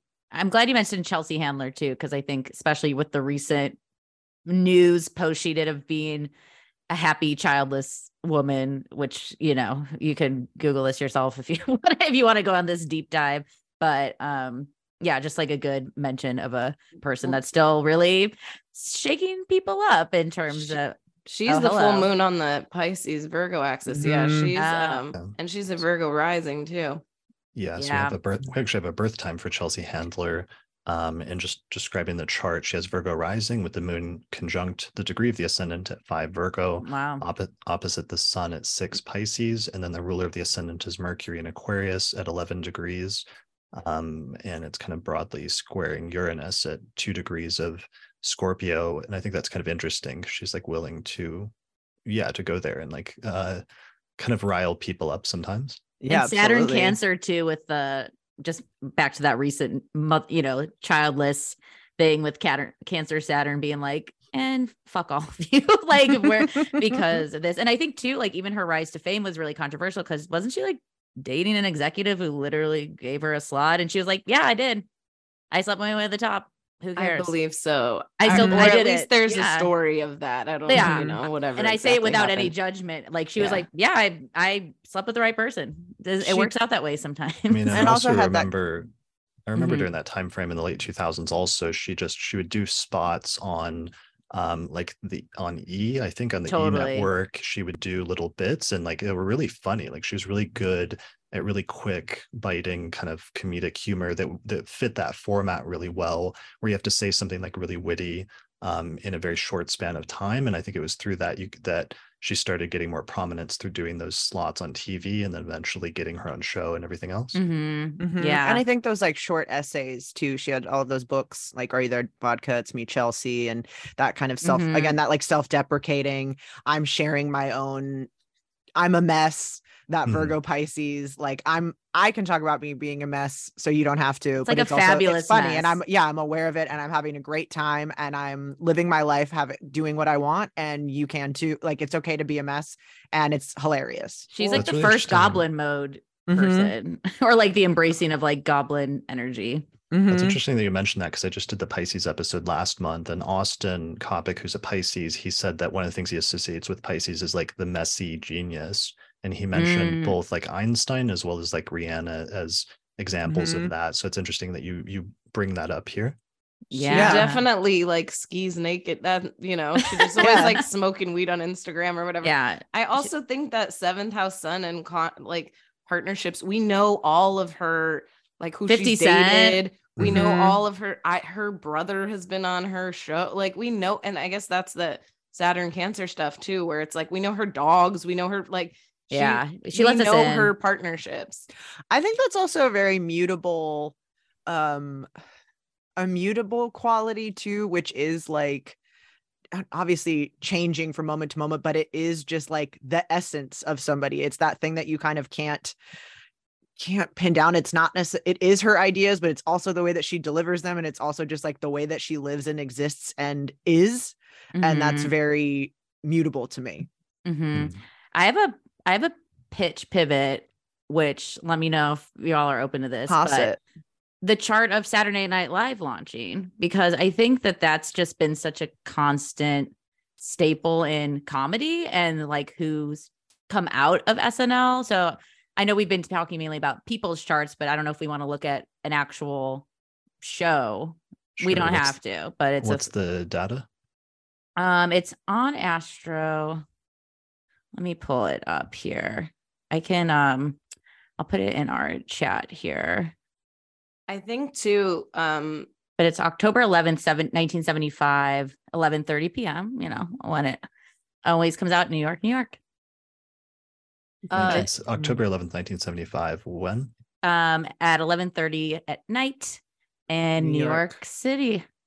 uh interesting fact george carlin first host of snl Oh. Again, Wow. once again very uranian very um like on the precipice of a lot of cultural relevance and a lot of his clips have been reshared he has uranus and taurus natally and then with this most recent move into from of uranus and taurus there's been a lot of resharing oh we're still dealing with these same things this is still relevant Eddie Um, Murphy too st- went back to yeah. host SNL in his second Saturn return Yeah. after leaving. So that's another, you know, SNL. story. Snl hmm Yeah. And like when I was looking up SNL stuff, there's a lot of articles and debate on which era is the best. And, you know, everyone is like the first five years are like number one. And then, of course, we had like the 90s Renaissance. And I thought it was really interesting because I think Julia referenced earlier when we had that cap, what we call the cap trap, the cluster of Saturn, Uranus, and Neptune, too, is when we had Chris Farley's first premiere in September 29th, 1990. And I just thought it's interesting because we had Lorne Michaels go away for a bit and then came back and then talked about how he was basically this is a quote from the um, Chris Farley documentary. I think it's called I Love Chris. I have it written down somewhere, but it was basically said that he was like Dan Aykroyd and John Belushi had a baby, or it's a child they didn't have. So then this sort of like second coming and fitting a new generation. And it's, you know, SNL still just the endurance of SNL is just kind of wild for Mhm. like I don't know what the longest show is in general. Maybe Simpsons. No, I mean SNL must be at this point. This has been on so long. Yeah, so that brings up, um, and also Lorne Michaels, the sort of showrunner, has been in charge of it so so for so long, and he's been sort of like a unspoken kingmaker Mhm. of comedy Totally. through either you know having people on or not having people on, and um, has made so many careers as a as a result of that of of different Mhm. comedians. hmm Yeah, I, I was just saying too, with like looking at Jupiter and Aries in the tenth house for the the chart of SNL is just like breakout stars as well. Yep. It feels very in that solo Aries way, and then even I think this Gemini Mars in the twelfth of like movies and spinoffs. If we think of the twelfth house as maybe the screen or a medium or something like that, there seems to just I like that it's also Mercury retrograde for the And launch. the, is in kind of the fourth house and in the in the home Yeah, like we're Yeah. watching it we're watching it live from home and i feel like that was a new maybe i'm i'm not Yeah. sorry to say i'm not Mhm. old enough to know if it was new but uh it But yeah, feels like it gathering might at have home. been new hmm I think too that like um you know I of course go to Uranus Uranus and Scorpio and it being kind of like um not for prime time sort of thing Mm. this being stuff that you it's late again it's late night it's this with that also with that Scorpio north node of this being s- sort of ta- taboo stuff this is more critical this isn't I don't know and also I don't know laughter in there too I Mhm. think and the is cat very moon.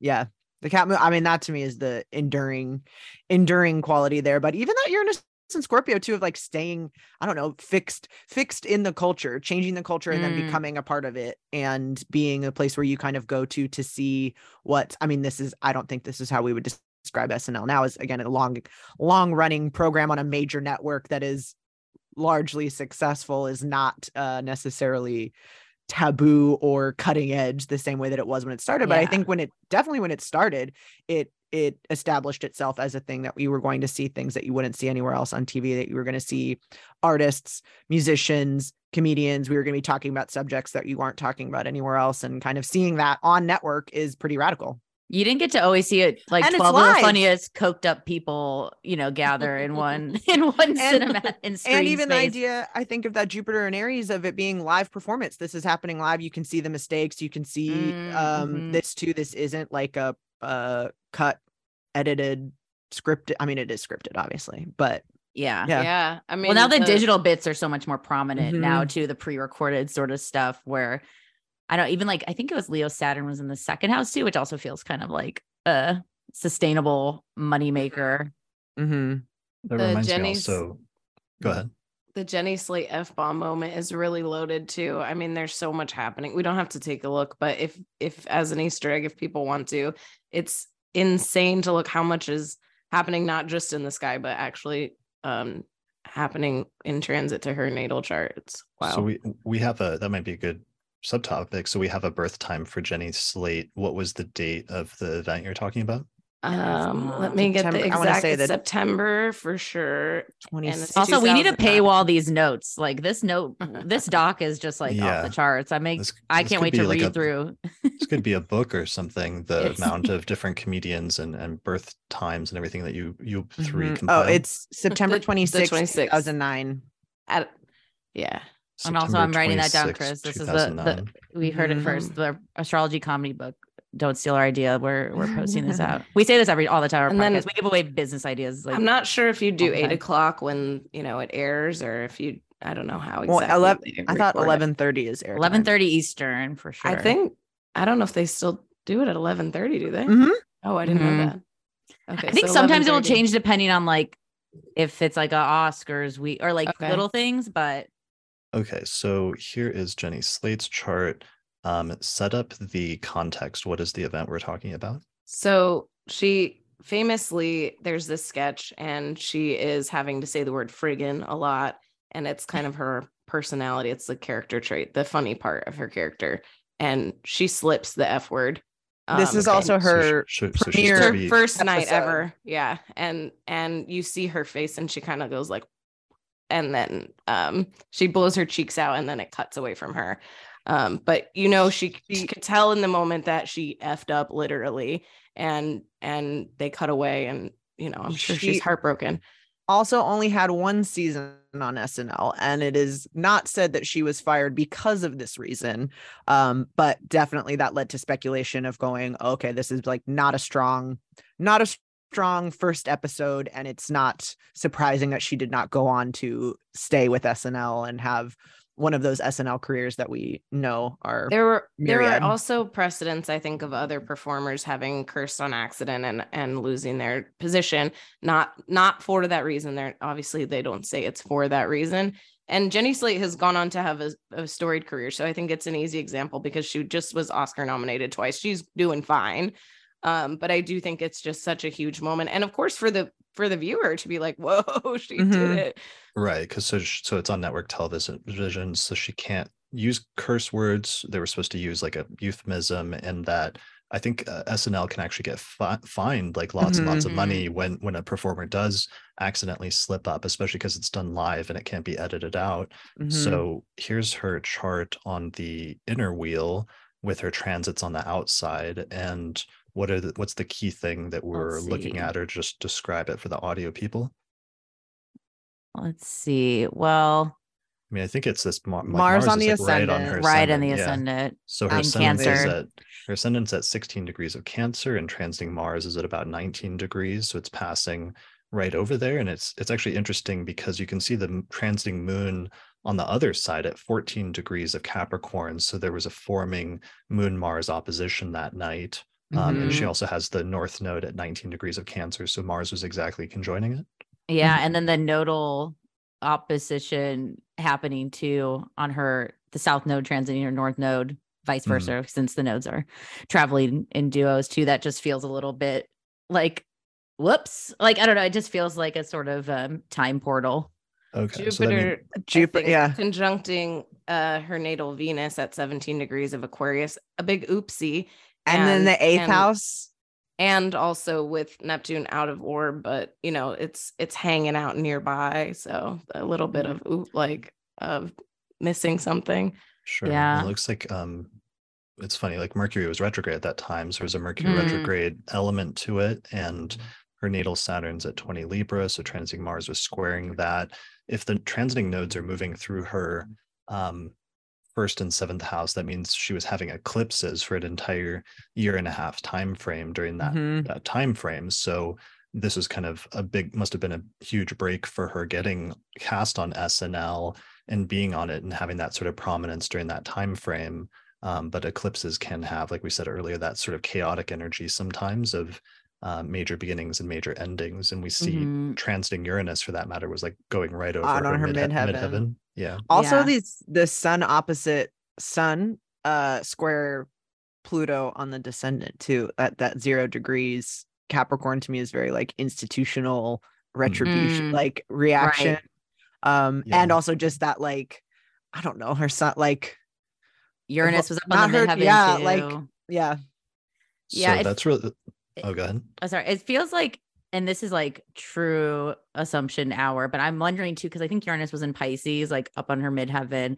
And it feels like, I wonder if she was beating herself up more than maybe everyone else was. And Mhm. maybe it's like a headspace to even that's hard. Sure. I'm truly speculating, like, oh, we'll never know unless Well, Jenny, if you hear this, let us know Think what was happening on this. think about rehearsing that scene over and over where you're going like i get it it's supposed to be this i get it it's supposed to be this Yeah. don't f Mhm. up Just don't F do this one don't thing. f up Yeah. don't Yeah. f up and then it's like the word is in the thing it's too much Well, and with just it. Virgo, it was Virgo Mercury too, retrograde back to some Virgo-ness of the precision being a little undone in a retrograde time. Uh, Yeah. Um, so that's really good. So there can sometimes be like singular pivotal moments in like a, in a comedian's career for better or worse and that could be a whole study in and of itself is just studying the transits of those moments in time in order to understand um, the broader context of when a person's life changes or when something really important happens and what the nature of that was. And that of course like makes me think of like a year ago when one of the most like notable things happened which is when will smith at, got up at the oscars and like slapped or, or almost punched chris rock for telling a joke.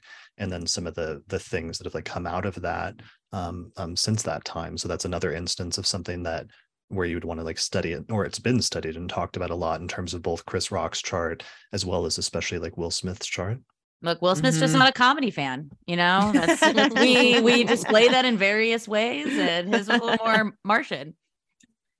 Yeah. you know, I was well, gonna say Will Smith has also had a long, very a long comedy career. Also, wild that he went on to give a Best Actor winning speech after, like the, all all of that Well- moment is just a truly Uh, iconic. Yeah, well, that was really wild because it was a good example because he was having extremely positive transits and extremely negative transits all at the same time. And, and that was a perfect example of that, of somebody literally hitting the height of their career, of something he's been striving for for decades at that point to win an Oscar and reach the highest point in his chosen career field as a as an actor, especially doing dramatic roles and in which he he'd made multiple shots at that in the past Mhm. and and those roles hadn't been recognized um, but then at the same time to do something to like commit an action at the same time that kind of like ruins it uh, like simultaneously it was a really Mhm. interesting study in terms of what that looks like to have simultaneously good transits and bad transits Mhm. Yeah, you just don't see celebrities often lose it like that too. So it was Mhm. just it felt very throwback to like an early aughts when people didn't feel as monitored or social media. It, it was almost like being transported just to, like a different era, even. Not to say that uh you know punching at the Oscars happened like before, but there's just felt something very like un like it was only them in this room, which I think is just also was so wild about the slap. Right. Well, it also brought up a lot of issues for comedian because all the at least it seemed like most of the comedians were outraged because it broke a line in comedy of the comedians want to be able to tell jokes and that you're not allowed to like assault somebody for a joke Right. and um and then fears surrounding whether that would like open the floodgates to like other comedians getting assaulted and for example whether a few months later somebody jumped up at a Dave Chappelle show Oh, and, yeah. tried, and tried to attack Mhm. him and and whether that was partially like based on or or had anything to do with the precedent being set with the the Will Smith um incident and everything else I Mhm. think that um there is also we talk about the fourth wall in performance and not just in comedy and drama and I think everyone present at the Oscars knows that that exists. And so it, there is a it's an invisible barrier that we've all agreed is there, but and maybe that's very Neptunian or something, but crossing that feels like a intentional thing. I know I recently performed at a comedy club that um had the wands, the metal detector wands Mhm. and just was going through every it's a large club and i was just so it made me feel so much safer and i never knew that that was something i wanted or cared about but it's like it's just so interesting with you know the way things violence these Yeah. days Mhm. so you know there are making changes in order to like protect performers hmm I just say tell better jokes. You know, you might not get, you might not catch some hands if Well, I I'm think joking. they're joking.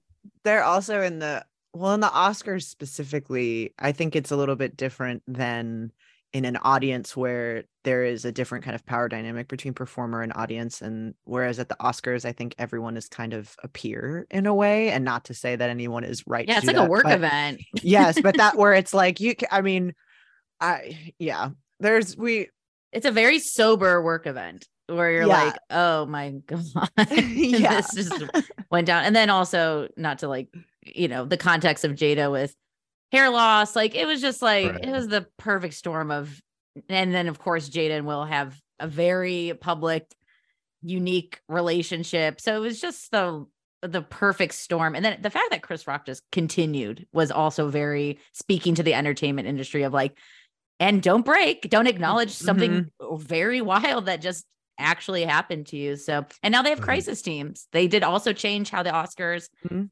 works now. They have like, cri- I don't even know. I don't know what the crisis team does. I guess they're just they wear jackets to say if something like that happens again, where we'll do something because no one did anything. And I think that was the other very strange part of the whole ordeal.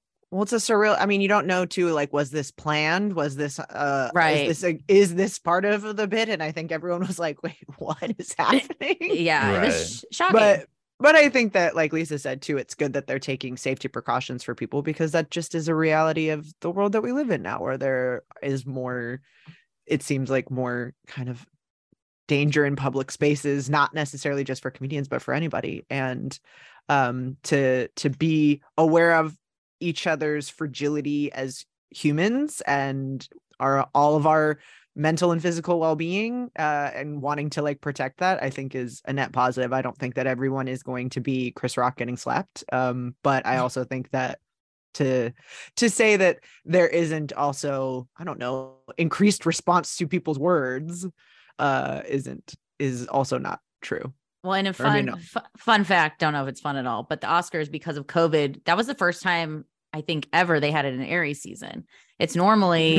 in Pisces and Aquarius season. It, it can flip flop in like early February, but it was later. I don't think we can pull it up, but I know it was march like in- 27th yeah, it was in primetime Aries season. So that's like also kind of unique if we get into Aries stereotypes of back to Mars. Yeah. And I know we don't know Chris Rock's chart, but he did have Mars conjunct his sun in the chart that we do have for him on on the Oscars day.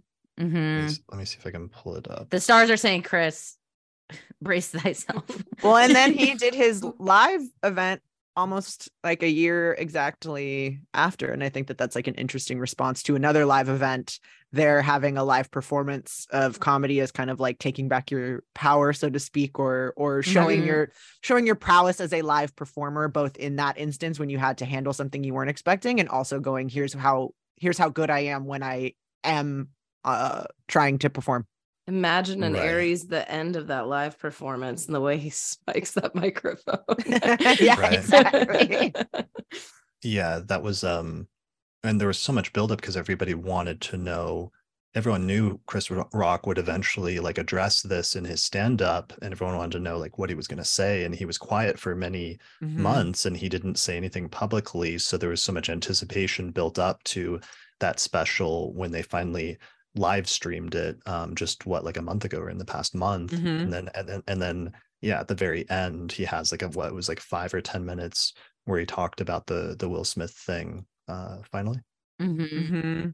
Yeah, I think all we knew right away was that he was they weren't going to get into lawsuit mode. He was like, "We're like, it's fine." It, like I say, air quotes, it's fine.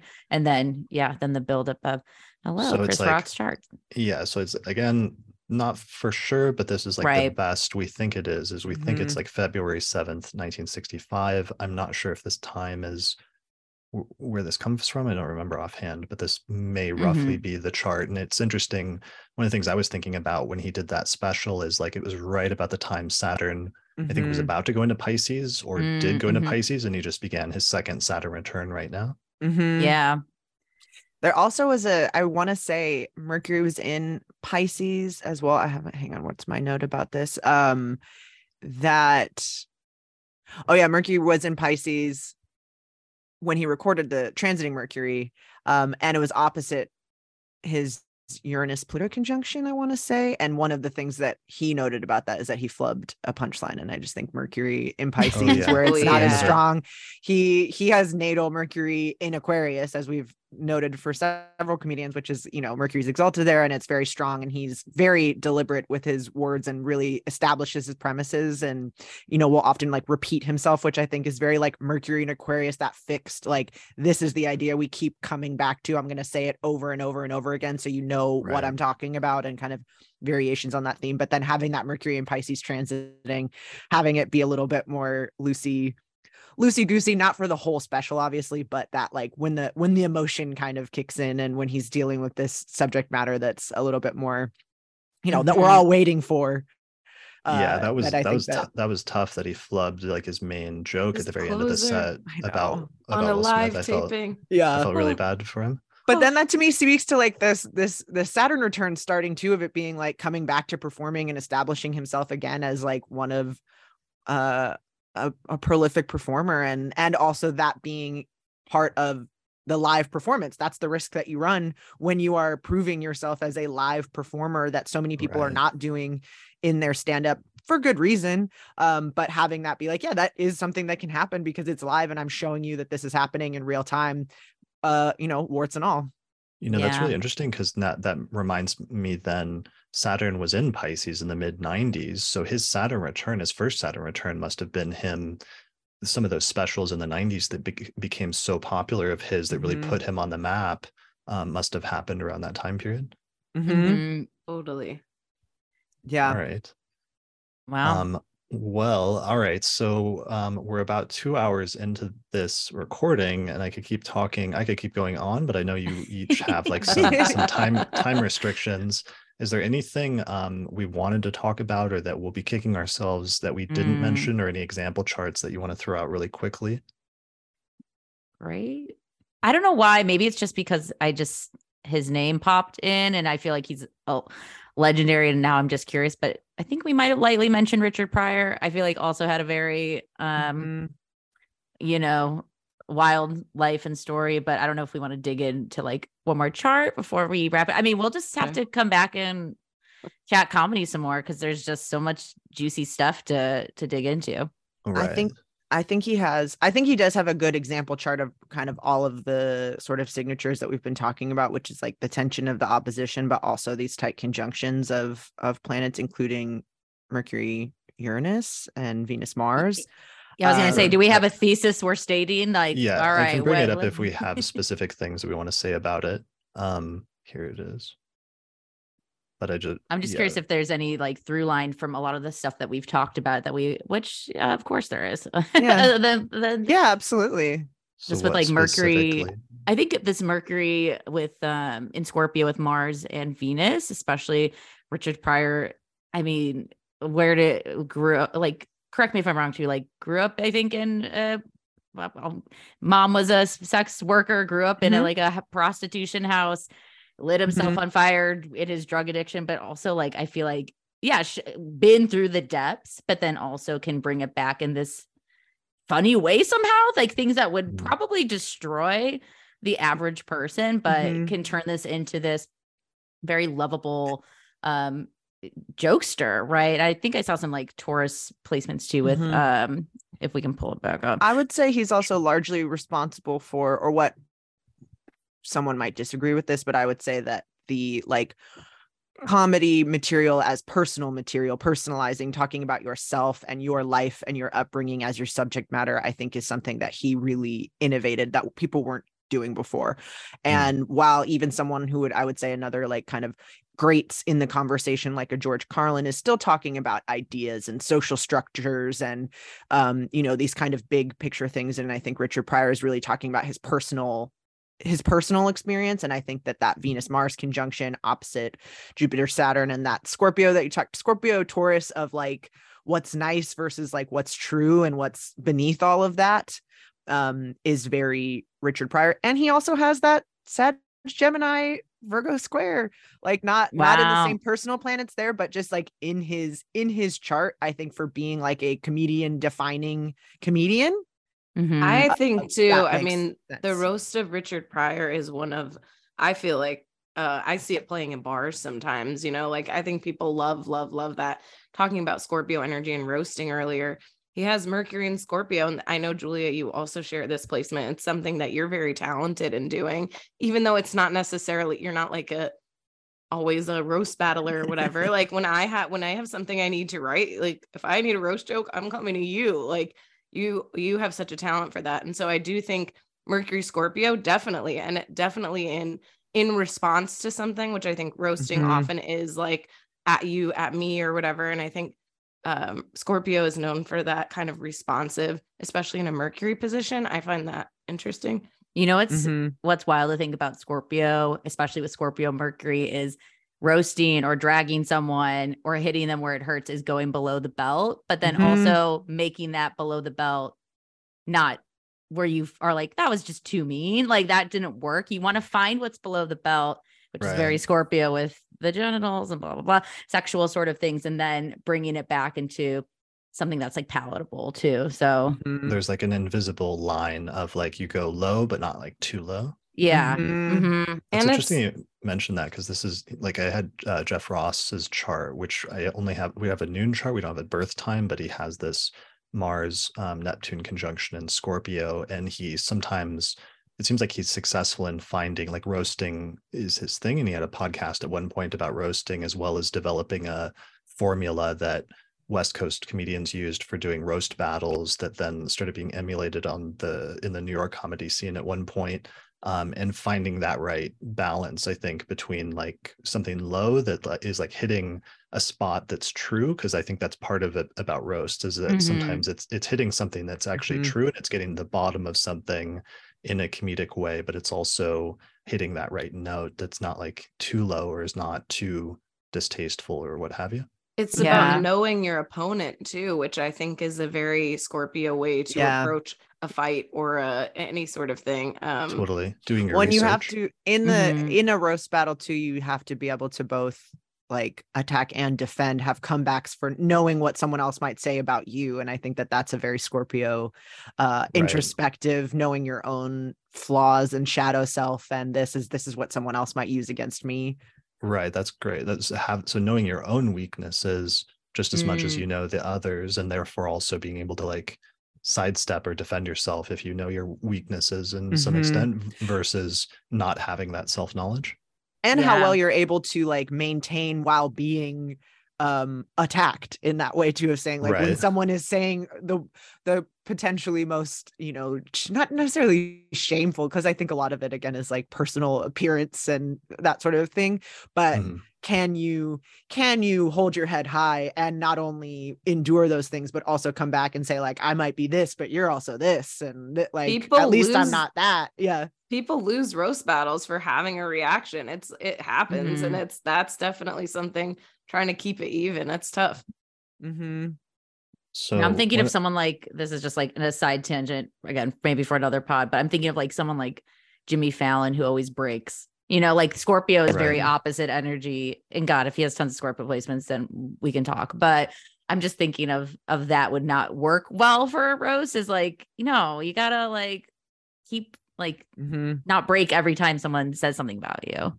Even yeah, though that's just- totally his style, is that like he he, he broke, like he's so in, endearing and is like always laughing at himself. I do think the, he's the opposite. Go ahead. Mhm. Scorpio moon, so maybe it's that. Mm, afraid to then- go. And the opposite is like the just blank expression of like a the sun in Capricorn, like Anthony Jeselnik, that doesn't break at any point or or has that just a Mhm. completely calm exterior, even when like completely dismantling someone. yeah hmm Yeah. And then, you know, oh God, I could get like now I'm just like on a Google hole. Of like now I'm thinking of like Sam Kinison in terms of like the uh, like such opposite wild energy. And then I'm seeing a Capricorn moon at, at yet again, but and Scorpio Mercury. Pu- Anyways, punishing okay punishing, punishing. Just Intense. what?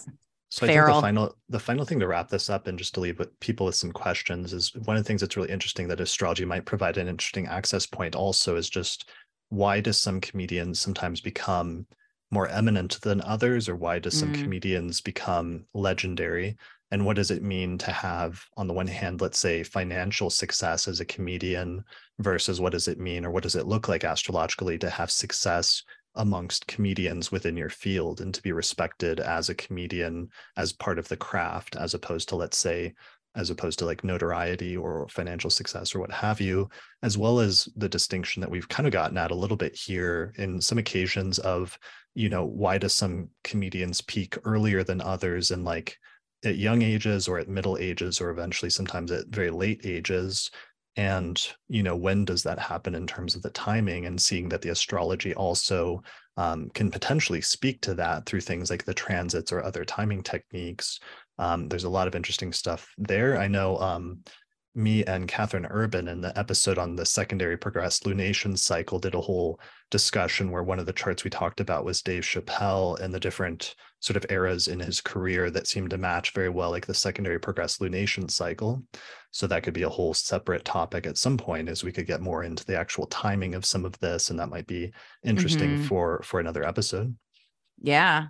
There's I- definitely some undoings that have have come about come about in comedy? Well, I think it's just like anything. I think that there's your like intention when you start out as a comedian for what you want to do and how that lines up with timing and how that lines up with your life experience and the choices that you make. And then there's also people that are, you know, will never be discovered the same way that there are people in other fields that will never be discovered in that same way. Not not never, but because it also is like a I don't know, a rare and kind of small field as much as it's as much as there is a, a long lineage of these people. I mean, how many I don't know, people get to achieve the biggest like success. There's there's not that many people that achieve those like heights too. And what what is that for anybody? It always is a, a, eh, an intersection of, you know, hard work, experience, timing, luck, all of these right. things i think it yeah. just is like the the study of astrology in and of itself is that you can see things that are clear when you look at someone's chart you go oh that makes total sense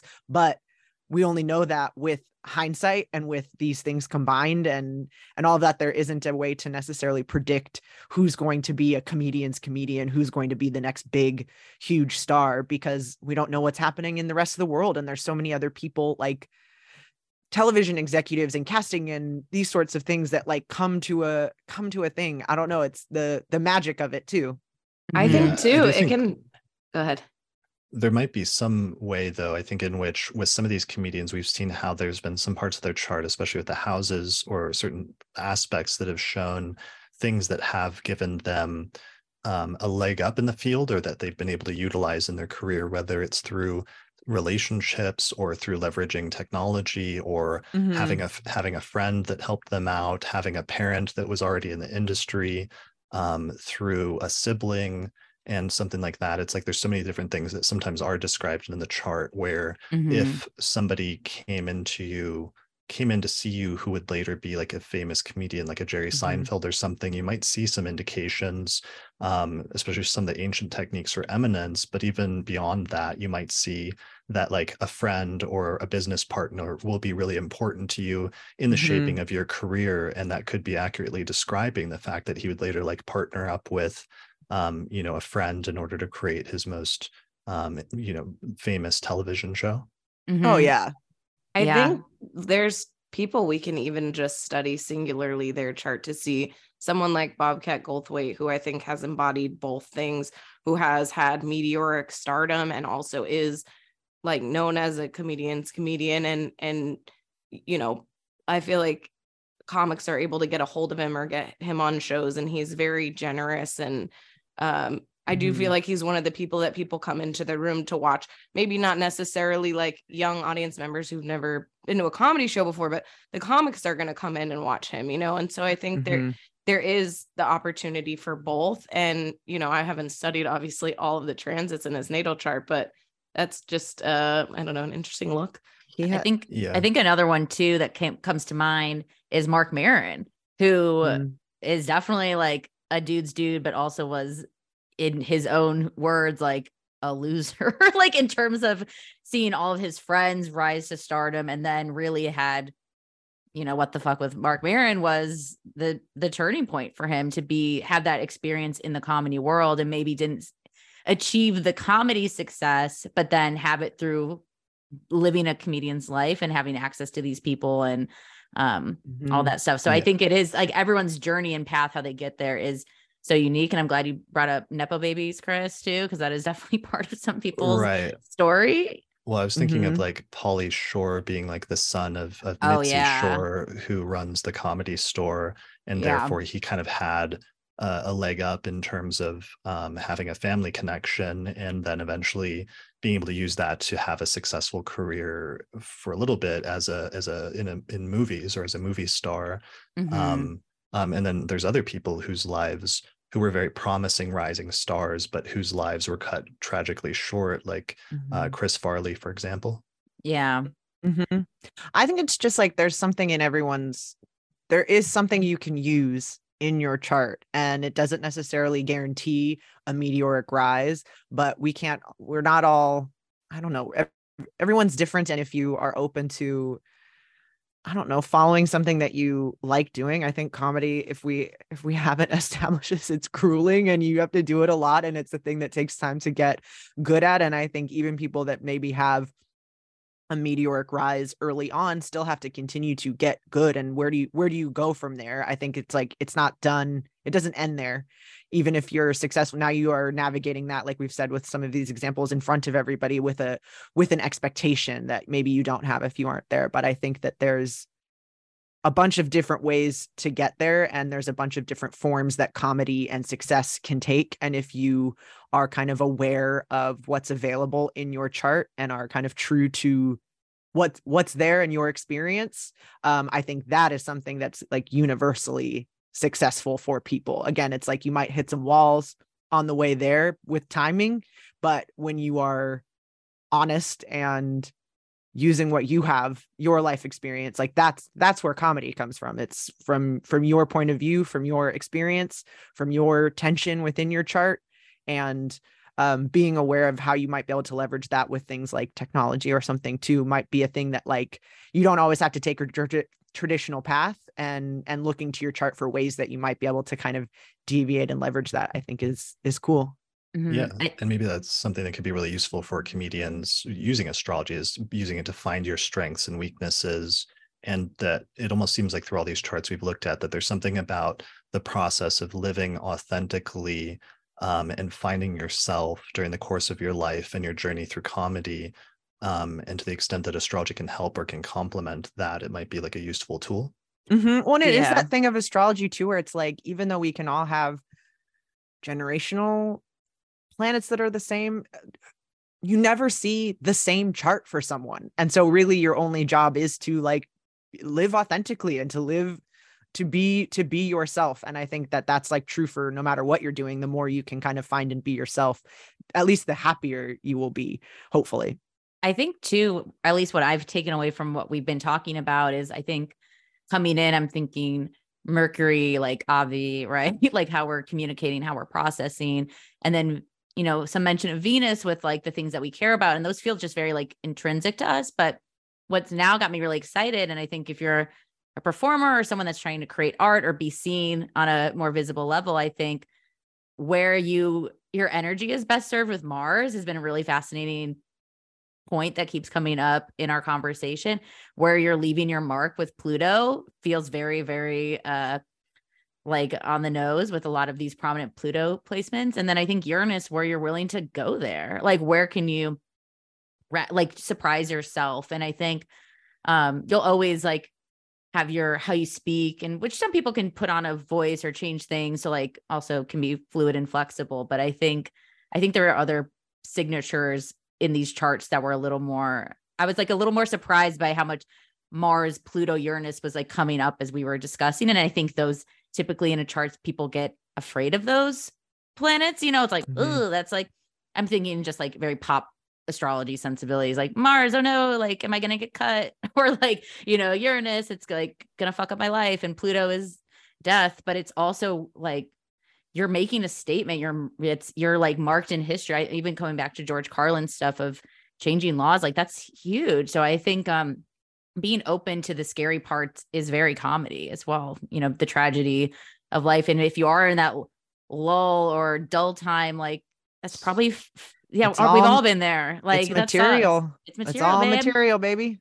Mm-hmm. Yeah. So it's, I mean, it seems like we've found a way throughout the course of this, which is actually really interesting. And I'm glad we had this journey where we found a, where almost every planet played a role in comedy in some way or what it contributed looking at each comedian's charts, um, you know, the ascendant to one's appearance and like physical mannerisms, um, to Mercury and their communication style, to Venus and maybe their aesthetic uh, sensibilities, to Mars and their ability to um, assert themselves, but also sometimes to go against the grain or to say the thing that might be like caustic.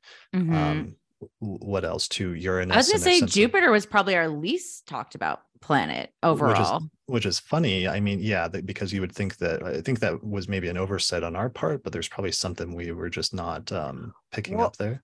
I don't know. I think that there's a misconception because I think Jupiter is that like I don't know. Jupiter feels more beloved to me and i think that comedy there's a misconception of while you're like making people laugh you're often again you're saying things that are kind of potentially controversial or potentially um mean or or things that people don't necessarily want to hear and i think that that like jupiter benefic expansive sort of thing is like I don't want to say a detriment to comedy, but it's it's almost like the you know it's the the highest position sort of thing, and I think comedy is kind of about taking the not necessarily the underdog position, but it is like not the it's you against other people, and I think Jupiter maybe is coming in in like an inflated sense of self or purpose or success financially, success Mm-hmm. commercially.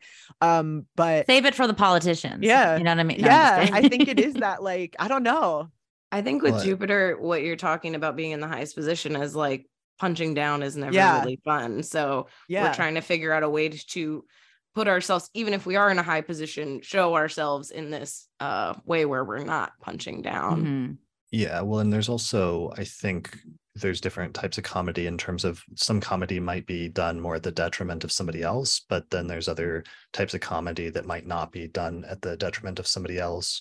And um, it just makes me think like recently I just saw that Adam Sandler won like the was given the Oh. Mark Mark Twain Award for comedy or something like that. And I know he has um, Jupiter in, in Cancer and the sign of its exaltation, and there might be something relevant Mm. there in terms of his style of comedy or, or what have you.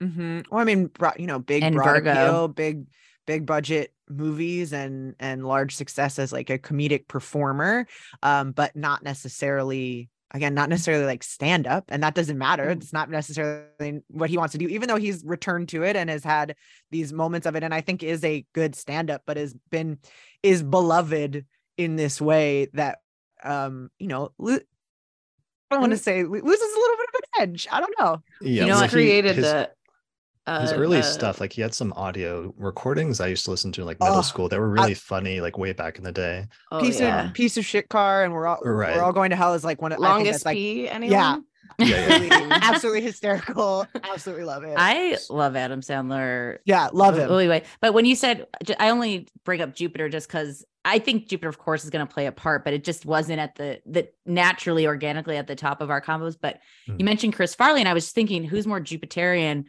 than Chris Farley? And of course, he's got Jupiter Aries conjunct his midheaven. And I think the other thing we hear a lot in comedy is those who end up overdoing hmm uh, going really big and wanting to be liked and wanting to say yes to everything and that can be um sometimes to you know it can have a that can take a tragic t- turn a lot of the times Mhm. where it's a lot of that say yes jupiter go big or go home hmm and he's so big and so seen too and i think with uh you know sandler's jupiter and cancer we see him creating this film family this Mhm. family of people that you see in all of his movies that you know when it's it's a whole thing like Mhm. it's its own individual thing Yeah. And that, and that's one thing they say about him and his latest his like filmography over the past 10 or 15 years while it's not like regarded as being like the best comedy that he's just getting together as friends to like go Mhm, away on a mhm. vacation and do a movie and then they make a bunch of money from it and it's great so while it might not be like the height of of whatever comedians comedians like comedy um it's sort of like an excuse for him and he's he's enjoying his life and is being Mhm. successful in that so it's like Mhm. what success what success actually is that's actually an interesting point is going to be Mhm. different for different people throughout the field yeah. Yeah. Well and the authenticity too of i think coming back to like dane cook getting that sellout vibe you know and, and being a comedian's comedians like i think everybody loves the sandman you know like Yeah. adam sandler's a beloved just a beloved guy and it's because he yeah i think you can feel that in his movies no matter how like comedy should be dumb. Like we're here to be be a bit dumb. We're here to turn our brains off a little bit right or or to have sometimes like wa- wacky or like zany humor like um conan o'brien for example and like the Mhm. what his show was like in the 90s and how different that was compared to like earlier shows like Johnny Carson or something like that and the types of Mhm. skits skits that they would do um that brings us also into that realm of like of Uranus but also of timing and stuff like that was a really Mhm. good example of somebody who kind of got screwed you know because he got the Yeah. Tonight Show he Mhm. he finally achieved like this dream of his to get the Tonight Show but then in less than a year it was kind of like ripped ripped away from him and he lost it and had to come back from that and um, it's been interesting seeing him complete his second Saturn return over the past few years, which has been him. He he launched a successful podcast several years ago, but I think he sold it for like millions of dollars or something like that in the past year or two so that it, this was truly him um, sort of coming back from that and redefining himself in that space Mhm. Yeah. Well, and he has like such a I love Conan, but what a classic, like went to Harvard, part of the like part of the boys club, like had that very if you do this path, you're gonna get wrote on the Simpsons. Like you're gonna have this very like I'm not discrediting like the work he done. And that late night stuff was very messed up. like how that all Mhm. went down with Jay Leno being like, actually, no, like I'm gonna that was a pretty good Jay Leno impression. I just did it actually. Did you guys hear that? I did. that kind of came through that came through but yeah like i don't i don't want to discredit it but i think that's another part of like when we get into nepo babies the very like obvious kind of white dude route of, of comedy that can come up with harvard and whatnot Mm. Yeah, um, yeah. Some of it he was working as a comedy writer in The Simpsons, and then his first Saturn return is kind of interesting because of how random it was that he ended up getting the uh what the late night show and how Mhm. tenuous it was at first and how sort of criticized he was early on. Well and what you're Mhm. able to do when you are again like an underdog given a position kind of but not by chance because obviously you've been working and you are a capable comedian in your own right but not not necessarily on track to inherit this thing and how the kind of risks you can take there are different than someone who is given a ready-made late night spot and the conventions that you have to kind of contain to and then how that then gives your own kind of style and people are rooting for you because you do these kind of innovative things but then if you want to kind of pivot and the changes that you have to make to make that late night and then those timing things too but the like you know nothing's nothing's in a mm-hmm. vacuum and it's all it all like lends its own thing to each other and creates good good comedy yeah I Again, think that like can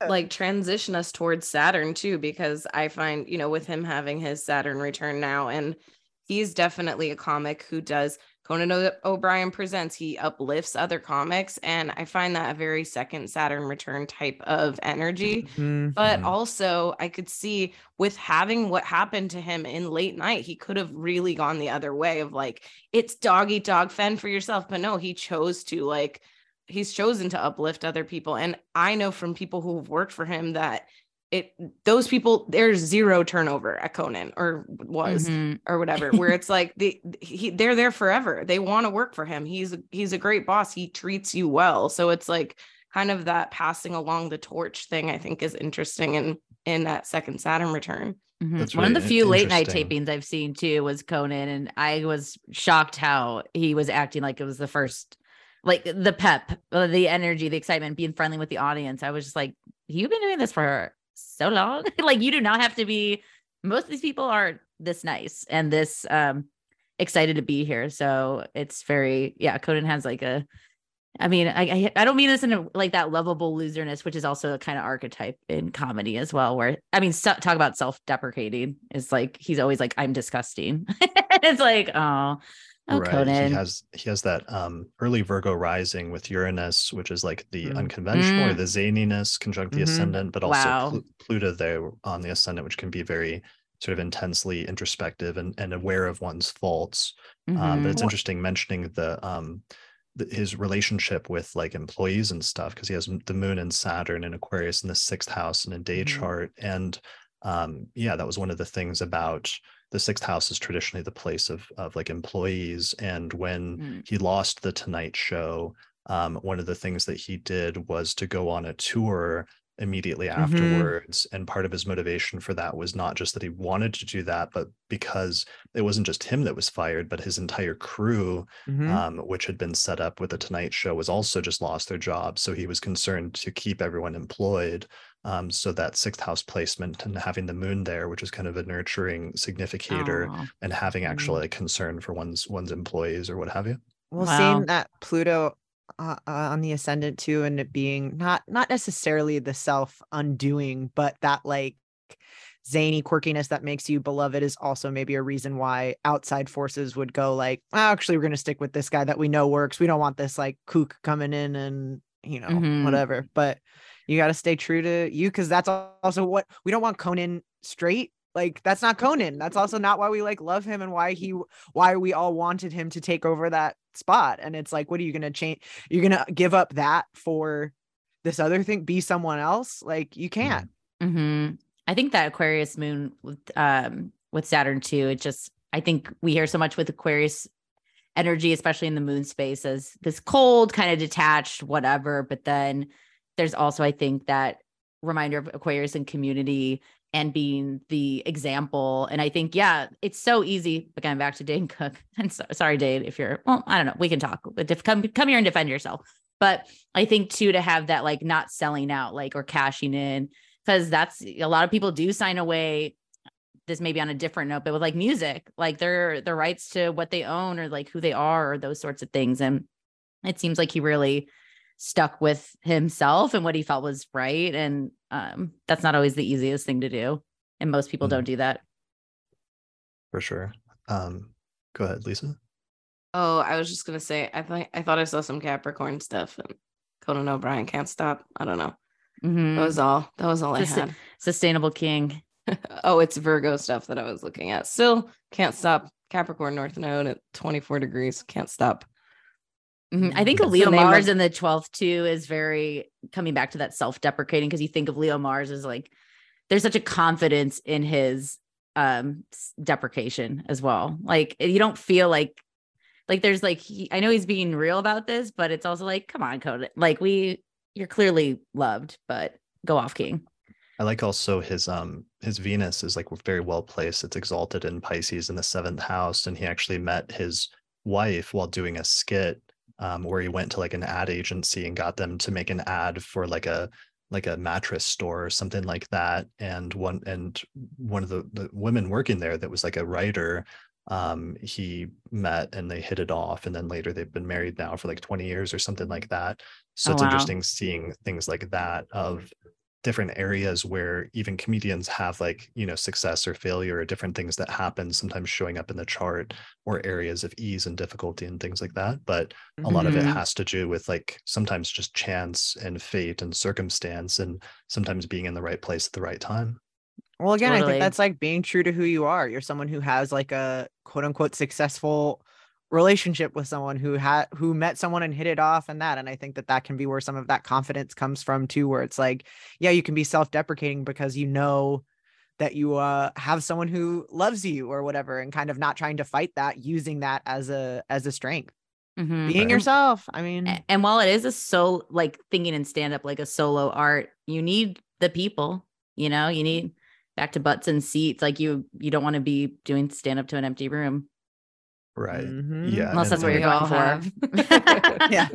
And and also with um this is that's actually a really good example. It can be a final point but um because he has uranus and pluto on the degree of the ascendant i'm so i've noticed sometimes people that have outer planet outer planets on an angle or very closely aligned with personal points in the chart. Sometimes um, that generational sort of influence or, or significations of the outer planets um, can mean that the person somehow represents like generations of people, or it can be tied mm-hmm. in with generational differences and generational shifts. And it was like that was one of the sort of differences between like Conan um, primarily becoming successful with like college age kids in the 1990s and forward, and that continuing that generation of people continuing to be sort of his fan base as opposed to the older generation that didn't really like get his comedy and that was one mm-hmm. of the mm-hmm. reasons he struggled later with things like the tonight show with that first year of ratings where he was trying to then jump up to speaking to the older generation when his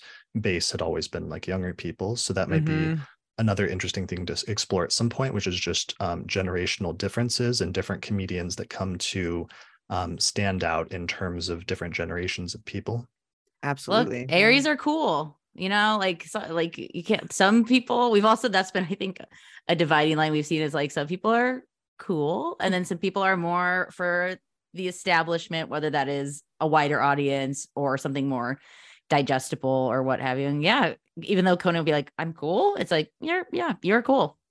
I think talking about those generational and you know the, the rest of the planets out to Pluto generationally, I think we see obviously with culture. I mean, we've seen a, a, rise of female comedians alongside the Me Too movement and talking about, you know, sexual assault and all of those kind of things in in the news, but also in the comedy sphere. And so I do think there's a reflection of those things both ways. Um, it's you know obviously it can get down to individual houses and signs and all of those things but i do think there is a, a cultural shift that happens with comedy absolutely mm-hmm. For sure. And now that we're recognizing that we need more that diversity is lacking in all areas of of kind of culture that why would comedy be different and now that we're encouraging that to see what comes what comes of that is is exciting to to be a part of yeah, and Mhm. one of the things uh, on that note um, is that people, like astrologers, based on their interests and their own background, tend to seek out the birth charts and the birth times of people that they follow. And there's a lot of um, shift, like we said earlier in this episode, of like having only certain demographics represented.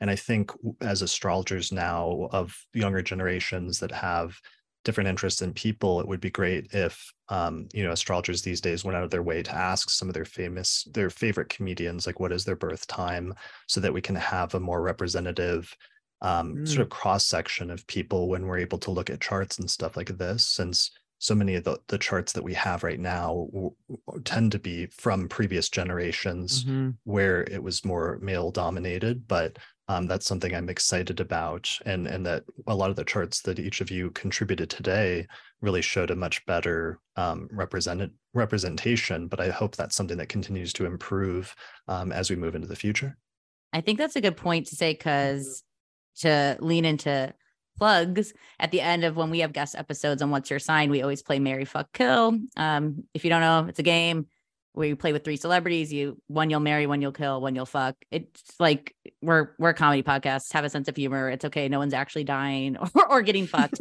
um, or getting married. But that's something we've come across too. Is like it's like wow there's a lot of white dudes who we have their time and like it's that doesn't this is just so disproportional of who is a celebrity we can play with or what have you. So yeah just Yeah. echoing that too. And You if you want to hear who chris uh mf arcade definitely listen to definitely Yeah. listen to his His episode. He played he played with Um, us. Well i think it's a very sweating and nervous about getting canceled when we play that game.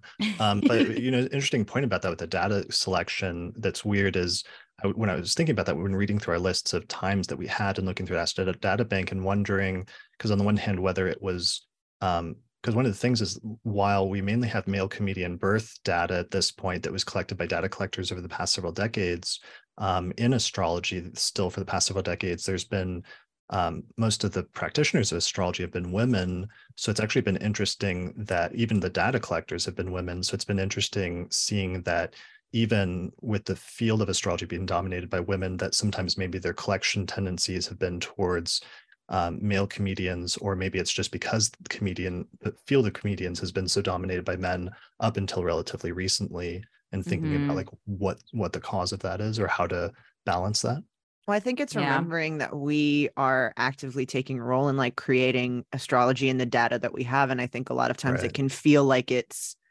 because it is an ancient tool that's like has these established things and we must just have this kind of database that exists that we refer to that whatever but it's also like we we get to keep making that and storing that and feeling like we are taking an active role and that we have a part to play and and that's not necessarily something that I always think of for myself but this was a good reminder to go like yeah if you get someone's birth time like let's let's put that Add there the so bank people baby. can see it because it is like the i think this is like the a problem of culture in general where it's like we can only learn from what we have to learn from and if we want more diversity and more examples and greater things so people can know that those people exist and that there are references then we get to also like help create that.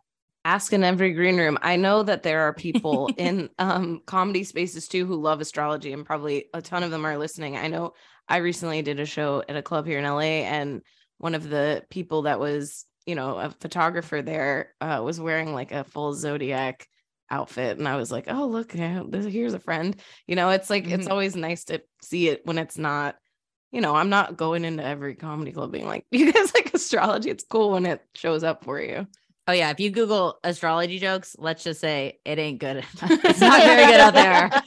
It's very rarely pro astrology. Let's Yeah. just let's just say that. But yeah, if you got if you got a famous cousin, get that birth time, plug it in. Ask D like if you're listening, DM your favorite celebrity that doesn't have a birth time right now. Maybe they'll respond. You never know. Yeah, but that's I like that because that's part of our empirical tradition that astrologers have been doing for over four thousand years now. Is just like observing the correlations between people's birth charts and what happens in their lives. And that's how we learn and grow as astrologers. And um, this has been a really interesting exploration of that today and, and a probably a really under um, researched area. So, yeah, thank you all for joining me today. This has been amazing. Um, where can people find out more information or tell me a bit more about your podcast and like where people can find it and how frequently you do episodes and stuff like that? Totally. Well, we're What's Your Sign, an astrology podcast for lovers and haters. Yes, we welcome skeptics. Uh, we have new episodes every Monday. You can get it whatever you get your podcast. We're also on YouTube. Um, so you can watch video episodes as well. Um, at What's Your Sign podcast at most social media platforms. Socials. Besides Twitter. Wanna... It's truly besides Twitter because they have weird character limits. And that's just something that really. I mean, let's not even open the can of worms on Twitter. Twitter's tenuous existence as of now.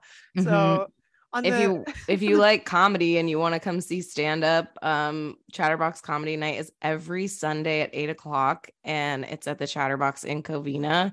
Um, maybe potentially growing to other locations soon as well. Yeah, mm-hmm. but if you want to see not necessarily comedians we discussed because most of the comedians we discussed are dead um but uh the your new favorites uh some of the best people that are uh working today uh i think that we have truly some of the best lineups that you don't see anywhere else and we really pride ourselves on that and and it's a fun show. We've been doing it for uh over 10 years and um yeah do the chatterbox rocks us. it's a fun time too. So if you've been feeling stuck home in your astrology books, come on out, like hang out. And I should say too, for what's your sign, episodes typically will be about maybe like current transits that are happening. Sometimes it's more general topics on, say, just the moon as a concept. We'll have guests on in both the astrology realm and comedy realm. Chris was a past guest. Um, and yeah, we have a little fun over there. Come hang. Cool. Awesome. And we need to, we were just talking because we were all hanging out last night. we were just talking like 2018 needs to be because that was the year we launched. And it's like I felt like that was such a astro renaissance. And we were talking to friends of like, is there like I think we'll see the waves of astrology being popular, air quotes, you know, but yeah, we definitely launched during a boom time, um, whether we knew it or not. Yeah, that was literally when astrology just started getting really popular. I think slightly before that, or just slightly after that, because right around that time, a bunch of articles started coming out on mm-hmm. in the media. The media was like, "Why is astrology getting so popular?" Mm-hmm. It's like we're lost. We don't know what else to do. Help us, God. Because yeah. it rules. That's why. Yes, right. and that too, and it builds community. And I think too. Oh, this is what I'll plug is also if you end up loving us, which I know you will. We also have a Patreon uh, patreon.com slash what's your sign podcast. We have a Discord community. Um, we have monthly bonus episodes for the new moon and full moon. Also, like if we have live events, which we've had in LA, we're based in Los Angeles, we'll hit you up and let you know things. But I think what we've learned, which I don't think we knew we were going to learn from starting the podcast, was you learn a lot by just kind of what we did today is just like, how, how does that Capricorn moon feel? Like, how does it feel being a Taurus rising? Like, just sharing lived experience, which is um I think that kind of folkloric verbal sharing stories sort of way is a great way to learn astrology. Of course, you know, there's there's the books and like, you know, learn you should know with the planets and houses and aspects and all that, but I think also just sharing your life um, is a great learning tool for astrology too. Yeah, and and sitting around with friends and just talking astrology, and I think that's the thing the three of you are able to recreate the best is you know what that's like to have other close friends that are into astrology that you can just chat about stuff with. So, um, mm-hmm. um, yeah, uh, I think people should definitely check out your podcast. I'll put a link to your website in the description below this video on YouTube or on the podcast website in the entry for this episode. Um, but yeah, I think that's it. So thanks a lot for joining me. Yes. Thank you Thank so much you for having so us. This was so fun. All right. Thanks everyone for watching or listening to this episode of the Astrology Podcast, and we'll see you again next time. Bye. Special thanks to all the patrons that helped to support the production of this episode of the podcast through our page on patreon.com. In particular, shout out to the patrons on our producers tier, including Thomas Miller, Catherine Conroy, Christy Moe, Ariana Amour, Mandy Ray, Angelique Nambo, Issa Sabah, Jake Otero, Mimi Stargazer, and Jean Marie Kaplan. If you appreciate the work I'm doing here on the podcast and you'd like to find a way to support it, then please consider becoming a patron through our page on patreon.com. In exchange, you can get access to bonus content that's only available to patrons of the podcast, such as early access to new episodes, the ability to attend the live recording of the monthly forecast episodes, our monthly auspicious elections podcast, or another exclusive podcast series called the Casual Astrology Podcast, or you can even get your name listed in the credits at the end of each episode. For more information, visit patreon.com slash astrologypodcast. If you're looking to get an astrological consultation, we have a list of recommended astrologers at theastrologypodcast.com slash consultations. The astrologers on the list are friends of the podcast that have been featured in different episodes over the years, and they have different specialties such as natal astrology, electional astrology, synastry, rectification, or horary astrology. You can get a 10% discount when you book a consultation with one of the astrologers on our list by using the promo code Astrology Podcast. The astrology software that we use and recommend here on the podcast is called Solar Fire for Windows, which is available for the PC at alabe.com. Use the promo code AP15 to get a 15% discount. For Mac users, we recommend a software program called Astro Gold for Mac OS, which is from the creators of SolarFire for PC, and it includes both modern and traditional techniques. You can find out more information at astrogold.io, and you can use the promo code AstroPodcast15 to get a 15% discount. If you'd like to learn more about my approach to astrology, then I'd recommend checking out my book titled Hellenistic Astrology The Study of Fate and Fortune, where I go over the history, philosophy, and techniques of ancient astrology, taking people from beginner up through intermediate and advanced techniques for reading birth charts. You can get a print copy of the book through Amazon or other online retailers, or there's an ebook version available through Google Books. If you're really looking to expand your studies of astrology, then I would recommend my Hellenistic Astrology course, which is an online course on ancient astrology where I take people through basic concepts up through intermediate and advanced techniques for reading birth charts. There's over 100 hours of video lectures, as well as guided readings of ancient texts, and by the time you finish the course, you will have a strong foundation in how to read birth charts, as well as make predictions. You can find out more information at courses.theastrologyschool.com. And finally, thanks to our sponsors, including the Mountain Astrologer magazine, which is a quarterly astrology magazine which you can read in print or online at mountainastrologer.com. Thanks also to the Starscribe astrology and journaling app, which is currently running a Kickstarter campaign through April 22nd, 2023 to fund an exciting new mobile app for astrologers. Find out more information at starscribe.co.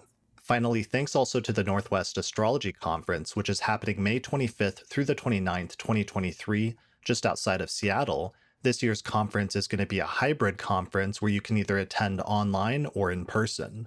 Find out more information at norwac.net.